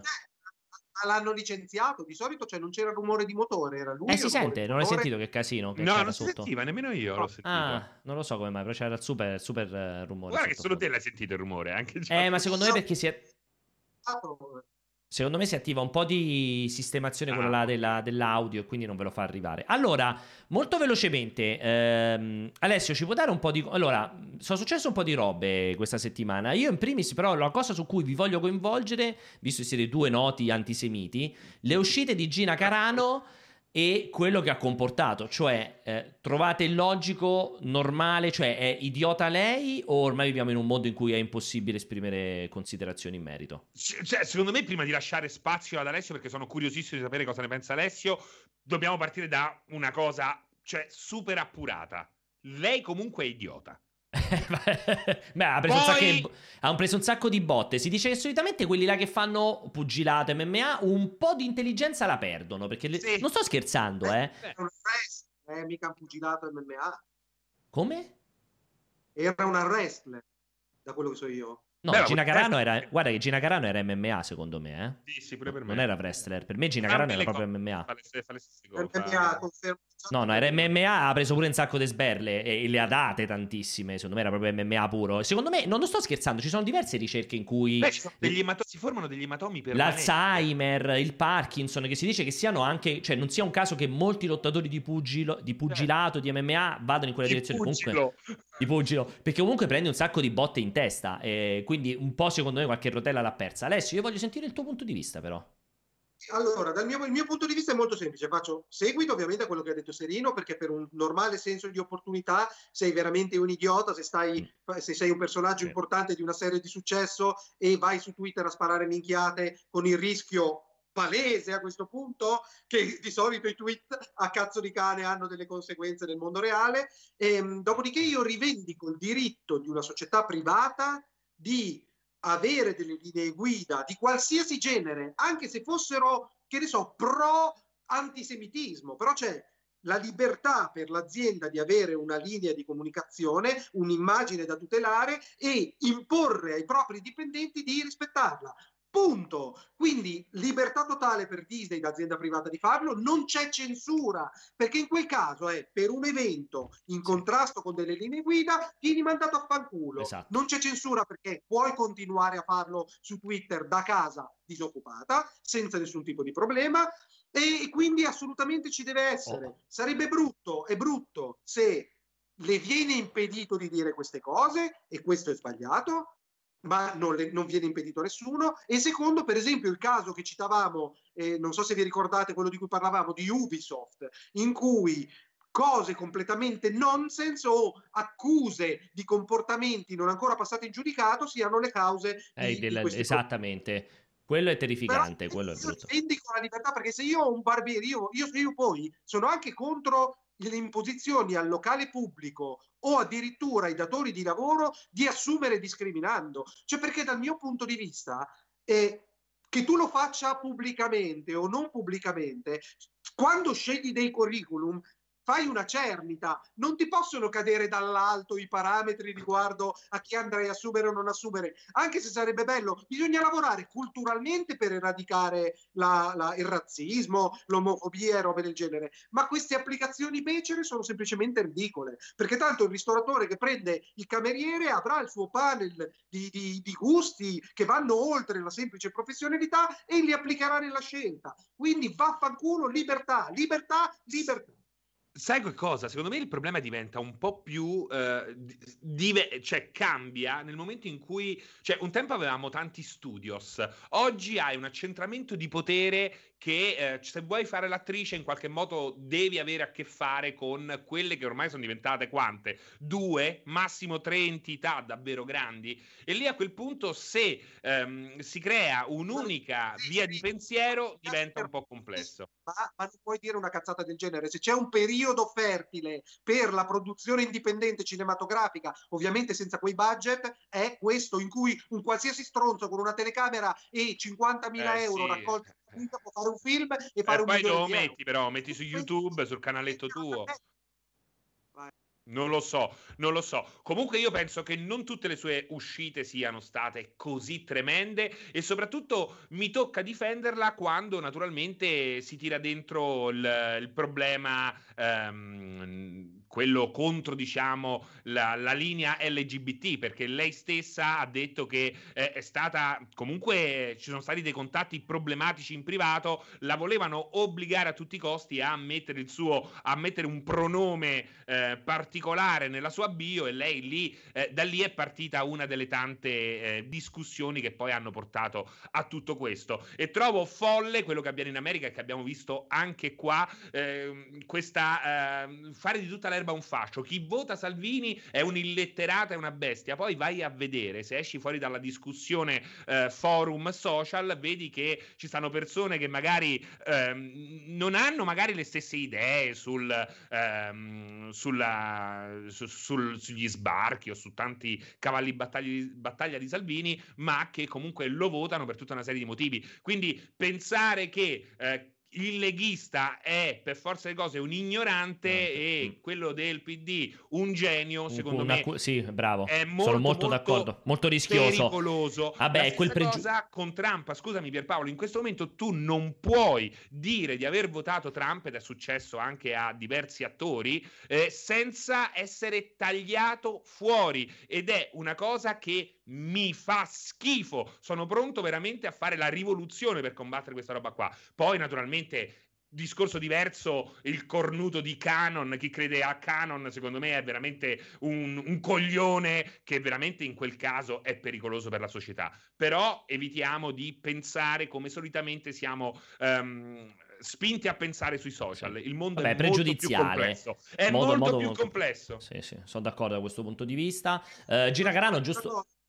Scusami, scusami per Paolo, poi ti lascio parlare. Due cose. Uno, do ragione a Serino per quanto riguarda non fare tutta l'erba un fascio, anche se chi vota Salvini diciamo che c'è una buona percentuale, ma per esempio abbiamo l'esempio meraviglioso, non so se vi ricordate dopo l'assalto a Capitol Hill, il discorso di Schwarzenegger, che è un repubblicano iperconvinto, ma che ha fatto uno dei discorsi più democratici più e lucidi. più visibili della storia, de- della storia recente americana, c'è un post Obama addirittura, quindi assolutamente sono d'accordo che non bisogna fare tutta l'erba un fascio. Chiedono però in chat Pierpaolo se puoi eh, entrare nel merito del post, che dal mio punto di Sì. vista non è importante perché lei non ha detto niente di particolare, ma io rivendico proprio la libertà di mandare a fanculo anche se non dici niente di particolare, perché sei tu, azienda privata, che decidi quali sono le Ma linee quello guida. Però se lo, certo, ricordare- se lo vuoi ricordare. Beh, Allora- vai scusami vai vai Sto- lo sto cercando di recuperare, eh, così ve lo leggo proprio preciso. Era un post. Io non la penso come Alessio, secondo me. ah, mh, Insomma, è un post che non è che non ha detto nulla, secondo me ha detto nel suo post.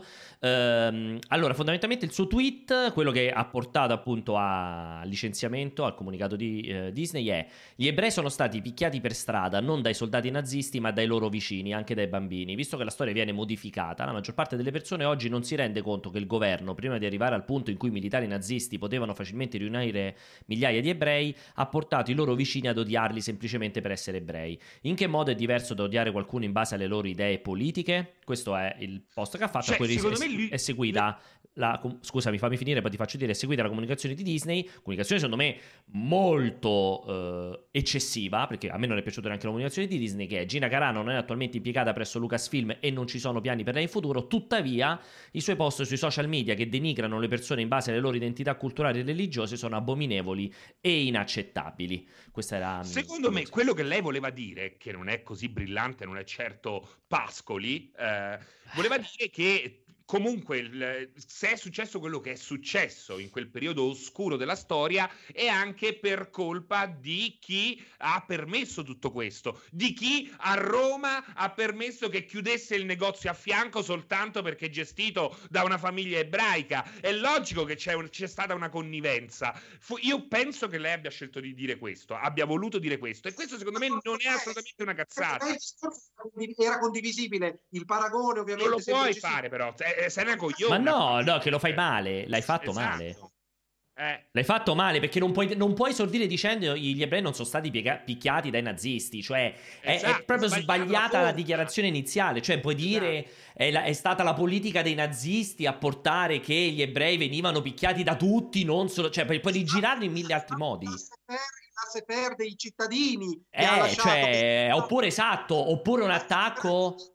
Visibile il senso non la forma Se- è stata semplicemente una leggerezza da idiota però le Idiota, conseguenze per me devono esistere Ah, sono d'accordo anch'io.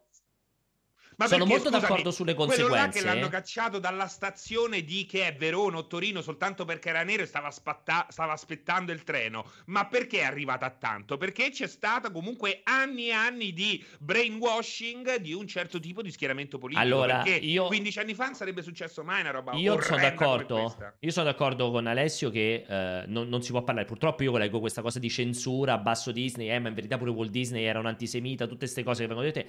Cioè, ragazzi, lì io, come dicevo l'altra volta in pausa caffè con Umberto, è anche una questione di costo-opportunità. Cioè, se tu continui ad avere quella figura, rischi, quel- quell'attrice, rischi che quando vai a fare i, i press tour, vai a fare le interviste a Gina Carano, invece di sta a parlare dei Mandalorian stagione 3 o della spin-off in cui magari lei è protagonista, cominciano a esserci le domande su, ah vabbè ma quindi in verità da che parte politica sei messa? Perché hai fatto quel tweet? Cioè di, fai sviare quella che dovrebbe essere la comunicazione sulla serie o sul prodotto in cui lei eh, partecipa su interviste, dichiarazioni, informazioni, notizie su di lei. E questa cosa qui, chiaramente, per uno come Walt Disney dice: Sai cosa? Vai a quel paese, punto. La stessa cosa che hanno fatto per James Gunn. Cioè, lo trovo una cosa assolutamente sensata perché vuoi controllare Che la poi l'hanno comunicazione. ripreso, però. Poi l'hanno Che ripreso. vergogna. La fa cagare, eccetera, eccetera. Però comunque capisco il fatto che lo allontani perché non puoi stare a rischiare che tutto il dibattito diventa, eh, quello gli piacciono i pedofili e voi gli fate fare film. Chiaramente. Certo, però che- allora, a me piace. avete, avete letto che avevo accennato Pierpaolo al nuovo caso su Josh Sì, di Josh Whedon.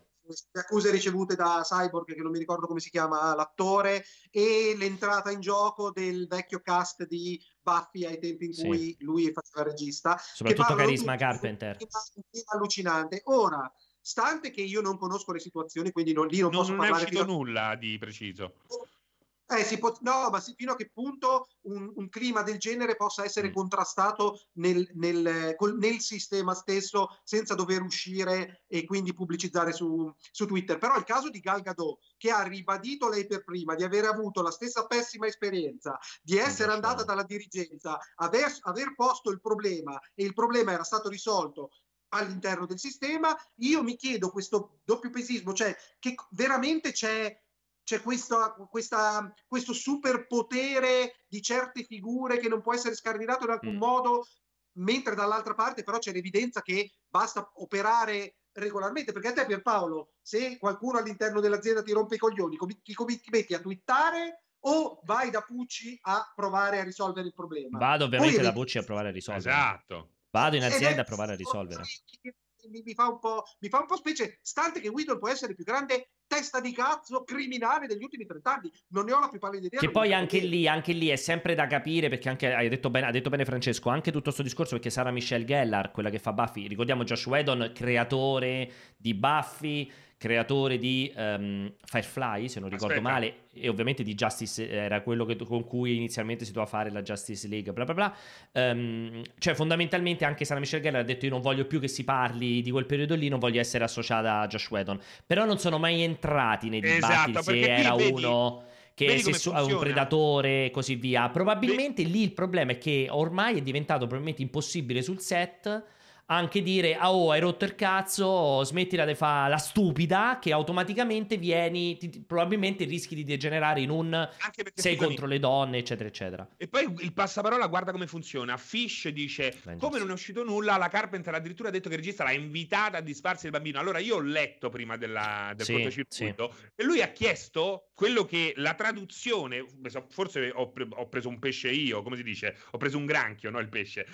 Gli ha detto: Hai intenzione di tenerlo? Di tenere, Per me è bravo. sicuramente Una cosa carina da dire. è orribile è orribile è orribile. sul posto Eh? di lavoro cioè orripilante Esatto. la domanda Però, però perché in esatto. un attimo arriviamo a morso il bambino appena Sì, nato sì, sì, l'ha fatta, l'ha fatta abbo- abortire con il ferro da, da maglia, Esatto. diventa in un attimo, no? Chiaramente... Eh, eh, questo è problema grave perché all'interno di un'azienda di qualsiasi tipo ci saranno sempre accredini, scontri, giochi di potere e robe del genere. E la parte tendenzialmente la parte debole in una qualsiasi tipo di gerarchia, ma paradossalmente quella più popolare, soprattutto in ambito cinematografico, ha il coltello dalla parte del manico in una gestione prettamente social e di, di retweet di questa roba che è un po' inquietante dal mio punto di vista perché spesso e volentieri c'è conflitto nei posti di lavoro, come è normale che sia, perché ci sono idee diverse che si scontrano, comportamenti diversi, responsabilità diverse ed è veramente questo carosello continuo di mettere in piazza eh, qualsiasi tipo di conflitto come questo qua che poi è ridicolo perché sembra da se, se vai a leggere sembra che lui fosse semplicemente un burbero testa di cazzo che però sa fare il suo Esatto. mestiere dirige gli attori in un modo che può essere un po' sgradevole E Esatto. rivendichiamo il fatto di essere uomini di- e donne di merda.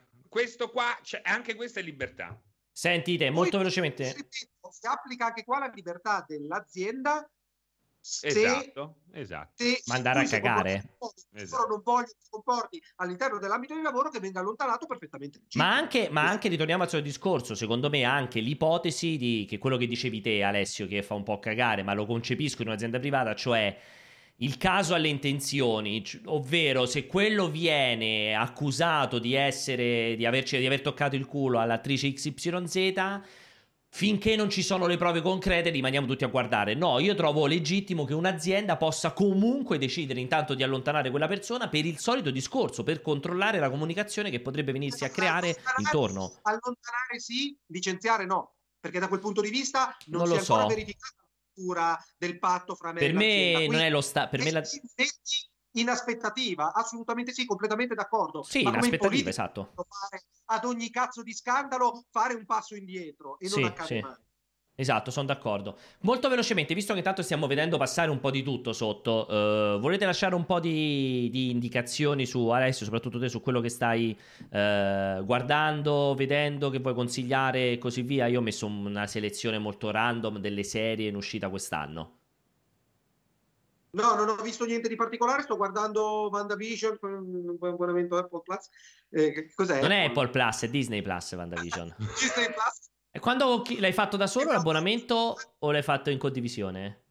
Ne ho talmente tanti, no, lo faccio io, li faccio tutti per me, solo per Che me. schifo che E, fai. e lo sto vedendo e non capisco come al solito l'entusiasmo, la gente che si strappa i capelli. No, fortunata- genere. guarda, fortunatamente, almeno per WandaVision non ci sono persone che si stanno strappando i capelli. Sarebbe stato ridicolo se si strappavano i capelli per WandaVision, onestamente. Eh, Non ho- però, eh, tristemente, tristemente invece leggo le robe del genere. Ovviamente Pierpaolo, io e Pierpaolo abbiamo visto la conclusione di Expanse mia. che non Che a Alessio non è piaciuta. Per me la quinta. È meraviglioso, Expanse Per è me la quinta stagione, che- per me la quinta stagione di The Expanse, a differenza di quello che dice Io Alessio, è stata, è stata bellissima, Bellissima, nettamente meglio della quarta e della terza stagione, che invece mi avevano un po' ammosciato. Assolutamente, non so dov'è che ho Tutta, detto che no, tu mi hai detto che il finale non ti è piaciuto, troppo su, troppo giù. Secondo me, bellissima dall'inizio alla fine. il finale secondo me non appaga abbastanza rispetto a tutto è bellissimo Serino perché se la stai guardando perché praticamente hanno cominciato a Bellissimo. scrivere i personaggi in contesti diversi con storie perfettamente parallele ti aspetti una reunion col botto Non mi dire succede della- niente. Bellissimo. No, della quinta. Per me, The Expanse, quinta stagione è un capolavoro. Sì, e si prospetta un'altra grande sesta stagione Esatto, l'ultima sembra- stagione, purtroppo. Ah, è l'ultima, sicuro? Purtroppo sesta e ultima stagione, purtroppo perché Amazon non vuole finanziare, perché comunque è andato male come numeri, purtroppo, Eh, so, anche lo dopo so. il passaggio ad Amazon. E Chiudono tra l'altro anche Brooklyn Nine-Nine, tra le altre cose. Aspetto invece con interesse Foundation. Prima è passato il trailer che è di Apple Plus. Tra l'altro, quindi utilizzerò l'abbonamento Apple Plus di Alessio. Foundation, che è basato ovviamente sul ciclo, di Isaac- sul ciclo della fondazione di Isaac Asimov. Eh, tra l'altro, c'è l'attore che faceva anche una parte molto importante in The Expanse, che io adoro. Quell'attore lì, che è lo stesso attore che faceva il tipo di Chernobyl, il, il- il- lo scienziato che va a fondo su tutto quello che è successo a Chernobyl. Non mi ricordo il nome suo, bravissimo attore. Si chiama?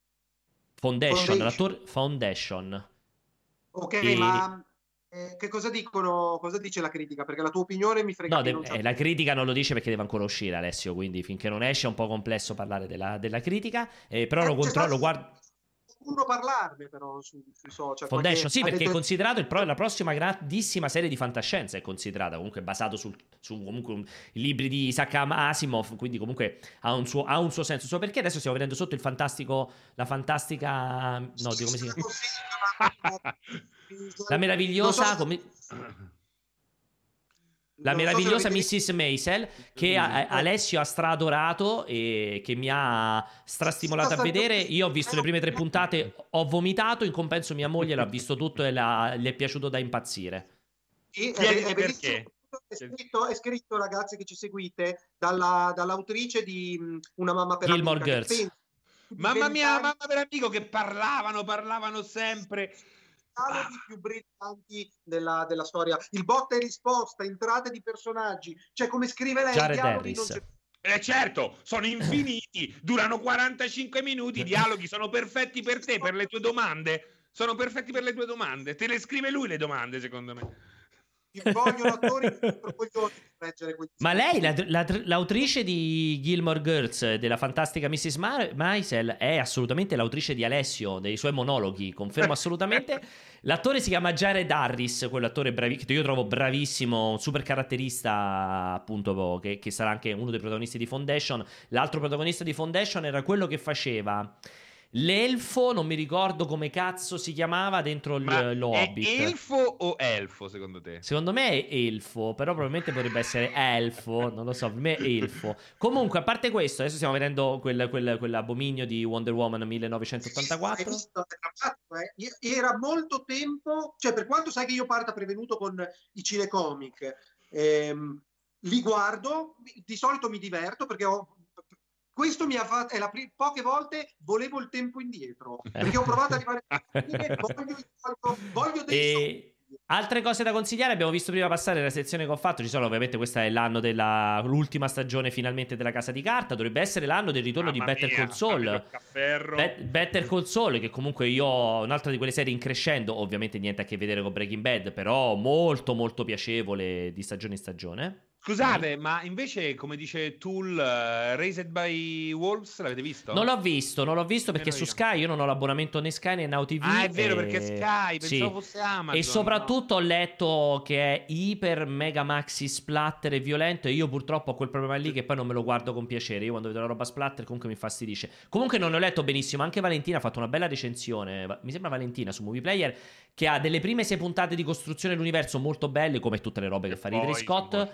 Ma la seconda metà assolutamente involuta e non particolarmente interessante, quello che ho letto di- di- di- detto da, eh, da Valentina. Io poi non l'ho visto a- assolutamente. Ehm, qui stiamo vedendo invece la cut, la Snyder's Cut di The Justice League, che è attesa appunto in uscita su HBO Max e non si sa bene come arriverà. Eh, per me, guardate che ho investito in AT&T pro- pro- proprietario Bravo. di HBO Max, quindi vi auguro un eh, successo strepitoso. Ma per me sarà un grandissimo esempio di quando si è sempre detto ah la Major ha controllato il prodotto se l'avesse Per fatto fortuna, il- per fortuna che aveva controllato il prodotto.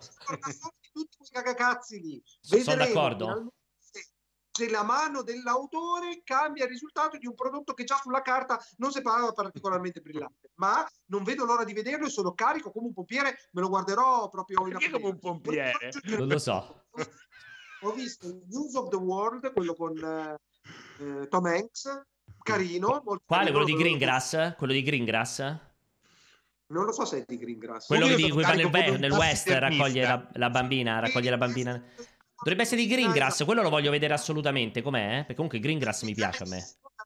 Senza picchi, poi ho visto Bliss, quello nuovo con eh, Owen Wilson Com'è? e la Bliss. Com'è? Com'è? No, chi quale? Ho capito qual è. Com'è?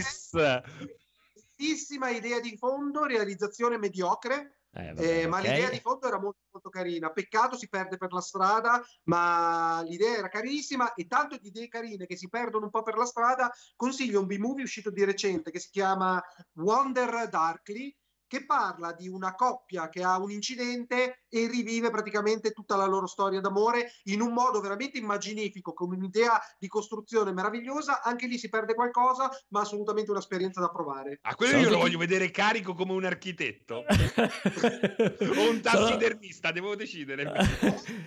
Wonder Darkly. Sono Wonder tutti d'accordo con te, Alessio. Infatti, scrivono Bliss una merda. Questo è il commento che è arrivato. Io ho visto purtroppo, ed è stato. Wonder Woman, allora. Assolutamente mediocre, però non sono di quelli che volevo il tempo indietro. Quello di- che veramente avrei voluto riprendere il tempo indietro è quello di George Clooney su Netflix, di che già non ricordo più il nome, quello di fantascienza. Eh, Midnight Sky, Que- ecco, quello l'ho. Quello è la merda. Ecco, quello l'ho finito di vedere. Ho detto, cioè, adesso io vorrei ritornare indietro nel tempo e consigliare a Pierpaolo, guarda, non lo vedere. È un peccato, un film rovinato dalla totale antiscientificità, prima antiscientificità. Orribile. Soprattutto, stranamente, Clooney che non aveva sbagliato un colpo a livello produttivo, Orribile. registico di scrittura, un, un film sbagliato. Di una bruttezza cosmica. Bruttezza una cosmica. fotografia eh, Sì, da fotografia guardare- meravigliosa, sì, però orribile. Un film di una bruttezza. Se volete vedere la fotografia meravigliosa, guardate 10 fermi immagini di quel film, ma non vedete il film perché è terrificante. E ho visto invece che eh, ha, ha distrutto. Ho visto due film uno dopo l'altro che hanno distrutto la volontà di mia moglie di vedere film con me, ovvero Favolacce con Elio Germano, dei fratelli, non ricordo come si chiamano, che è un film. eh, com- no complessissimo. Adesso ve la sparo lì, quindi so che in questo modo Alessio lo vedrà, che è il... Per me Favolacce è il melancolia italiano. Questa è la definizione che darei di Favolacce. Film eh, particolari- particolarissimo, senza né capo né coda, una storia... Chiude, non chiude tutti i fili che ha aperto, però riesce a creare quella suggestione di fastidio rispetto ai temi trattati che sono Sì, abbastanza sì, sì, molto infatti io l'ho trovato, a me è piaciuto tantissimo. Io l'ho Cioè, ma visto scusa, con eh, enorme- scusami, l'analogia con Melancolia è in chiave negativa?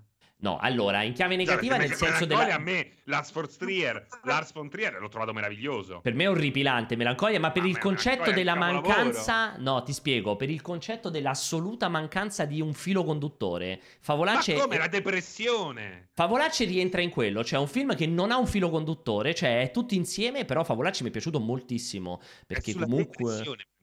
Ho capito, sti cazzi, è sulla depressione, non mi deve prima a me il film, è un film che non ha né capo né coda, col cavallo imbizzarrito, poi la scena dopo, le pillole per terra, la scena dopo, si sembra una roba surrealista e mi fa vomitare.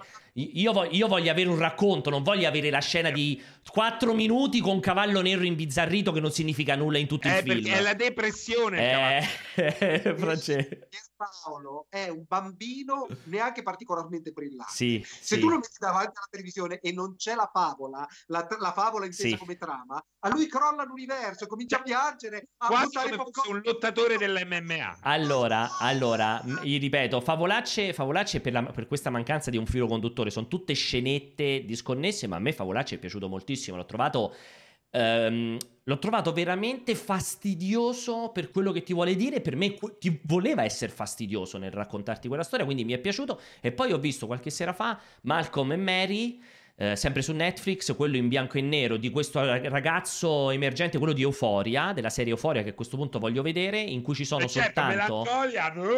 eh, euforia. Ci dai sono nome, soltanto John Davis eh, Washington e mm, Zendaya, mi sembra si chiami lei se non ricordo male, e con questo lunghissimo, questo lunghissimo spaccato di un litigio tra, eh, di coppia. eh, molto audace come film, però l'ho visto con piacere, devo essere sincero. Anche quello mia, figlia, mia moglie... Invece mi sapeva proprio di film che le potesse piacere in qualche modo. A chi? A mia Ma che moglie? ne eh? sai te? Ma che ne sai? No, zero. Sì, Ma come ti permetti? ha detto, vi ho fatto vedere due film che chiuderanno la possibilità di guardare un altro film. Confermo. Questo invece mi sembrava un film compatibile con... eh, No, perché, perché me la- no, perché è, mm, è un po' come immaginare te che litighi con te stesso, Alessio. Cioè, immagina un film basato su te e te che litigate, cioè, quindi è eccessivo. È eccessivo, è, è troppo sopra le righe nella, nella, volontà di raccontare, cioè nella volontà di fare, un, un, di fare un, scelte artistiche bellissime, perché secondo me ha delle scelte, dei, dei, dei piani sequenza lunghissimi, bellissimi, delle scelte artistiche stupefacenti, eh, soprattutto considerato lui che è proprio un esordiente praticamente. Um, è un po' eccessivo, alla fine non ti dice un cazzo, cioè continuano anche sempre a riprendere gli stessi argomenti di litigio. Doveva durare la metà e comunque in alcuni ambiti è un po' eccessivo. Però l'ho visto con piacere, eh, devo essere sincero. Non è... Non è... Vero. Scusate, potete abbassare un po' la voce che sto ordinando su Just It e non riesco a concentrarmi. Scusa, che hai detto Alessio? Sai che, hanno, fatto Pierpaolo un sacco di soldi? Che tipo il budget era, non mi ricordo... Ma chi eh, ha fatto un sacco di soldi? L'hanno autoprodotto l'hanno Zendaya il tipo e gli ah, altri sì, sì. venduto a Netflix a 30 milioni si sono proprio intascati hanno fatto bene hanno fatto bene comunque eh, Zendaya oh. è l'healer di Overwatch Zendaya stai confondendo Zendaya che a me non piace per niente, io tutta questa gente che impazzisce per la, la bellezza estetica di Zendaya proprio non mi piace minimamente, preferisco lui. Due cazzate, sei libero, se no chiudiamo che è tardi. Chiudiamo, chiudiamo. Vuoi aggiungere qualcosa a te, Francesche? No, niente, niente. Qualcosa da mangiare per stasera? Un posto sto, sto decidendo, sto decidendo. Ok. Cinese, eh, giapponese? Thailandese, thailandese, lo sai quella roba col cocchetto? Mm. Buono, a me piace il Ok, del... allora, zin- eh, detto questa Detto questa cosa qui, scusate, volevo chiudere mm, con un'ultima nota, mi è stato detto, lo sto scrivendo ora nella chat, ecco qui il link, mi è stato detto di comunicarvi che è ancora aperta la nostra promozione, ovvero se comprate Little Nightmares 2 su multiplayer.com, al link che vi ho mandato, potreste essere sorteggiati per vincere una meravigliosa Nintendo Switch serigrafata a tema Little Nightmares 2. Se, inter- se eravate interessati a comprare il gioco, compratelo su multiplayer.com semplicemente perché appunto potreste vincere la console che è bellissima e la trovate seguendo quel link che vi ho spammato. Detto questo, ne approfitto per ricordarvi che il cortocircuito, come al solito, ritornerà settimana prossima, venerdì dalle 16 alle 17.30. Io mi terrò da parte tutte le vostre domande audio, potete stare tranquilli, quelle che non ho fatto passare adesso, se sono interessanti le farò passare all'inizio della prossima puntata. Sì, così arriviamo nel 2022 con le domande dell'86. Tra l'altro ve lo dico già adesso, una, la prossima puntata lanceremo un'iniziativa partorita dalla mente geniale di Vincenzo che farà la storia. Non vi dico altro, vi lascio così una settimana a macerare in questa dichiarazione importantissima. Grazie, eh, no, vi ricordo che il cortocircuito lo potete chiaramente rivedere su YouTube, su Twitch, lo potete ascoltare in podcast su tutte le principali piattaforme di podcast. Ne approfitto per ringraziare ovviamente Francesco e Alessio che mi hanno fatto compagnia, specie Alessio è di una bellezza sconvolgente. Io sono Pierpaolo e grazie, un grazie speciale a tutta la chat e a tutti voi che eravate lì. Cuoricini viola al canale! Ciao ragazzi, buon weekend soprattutto, statevi bene. Ciao.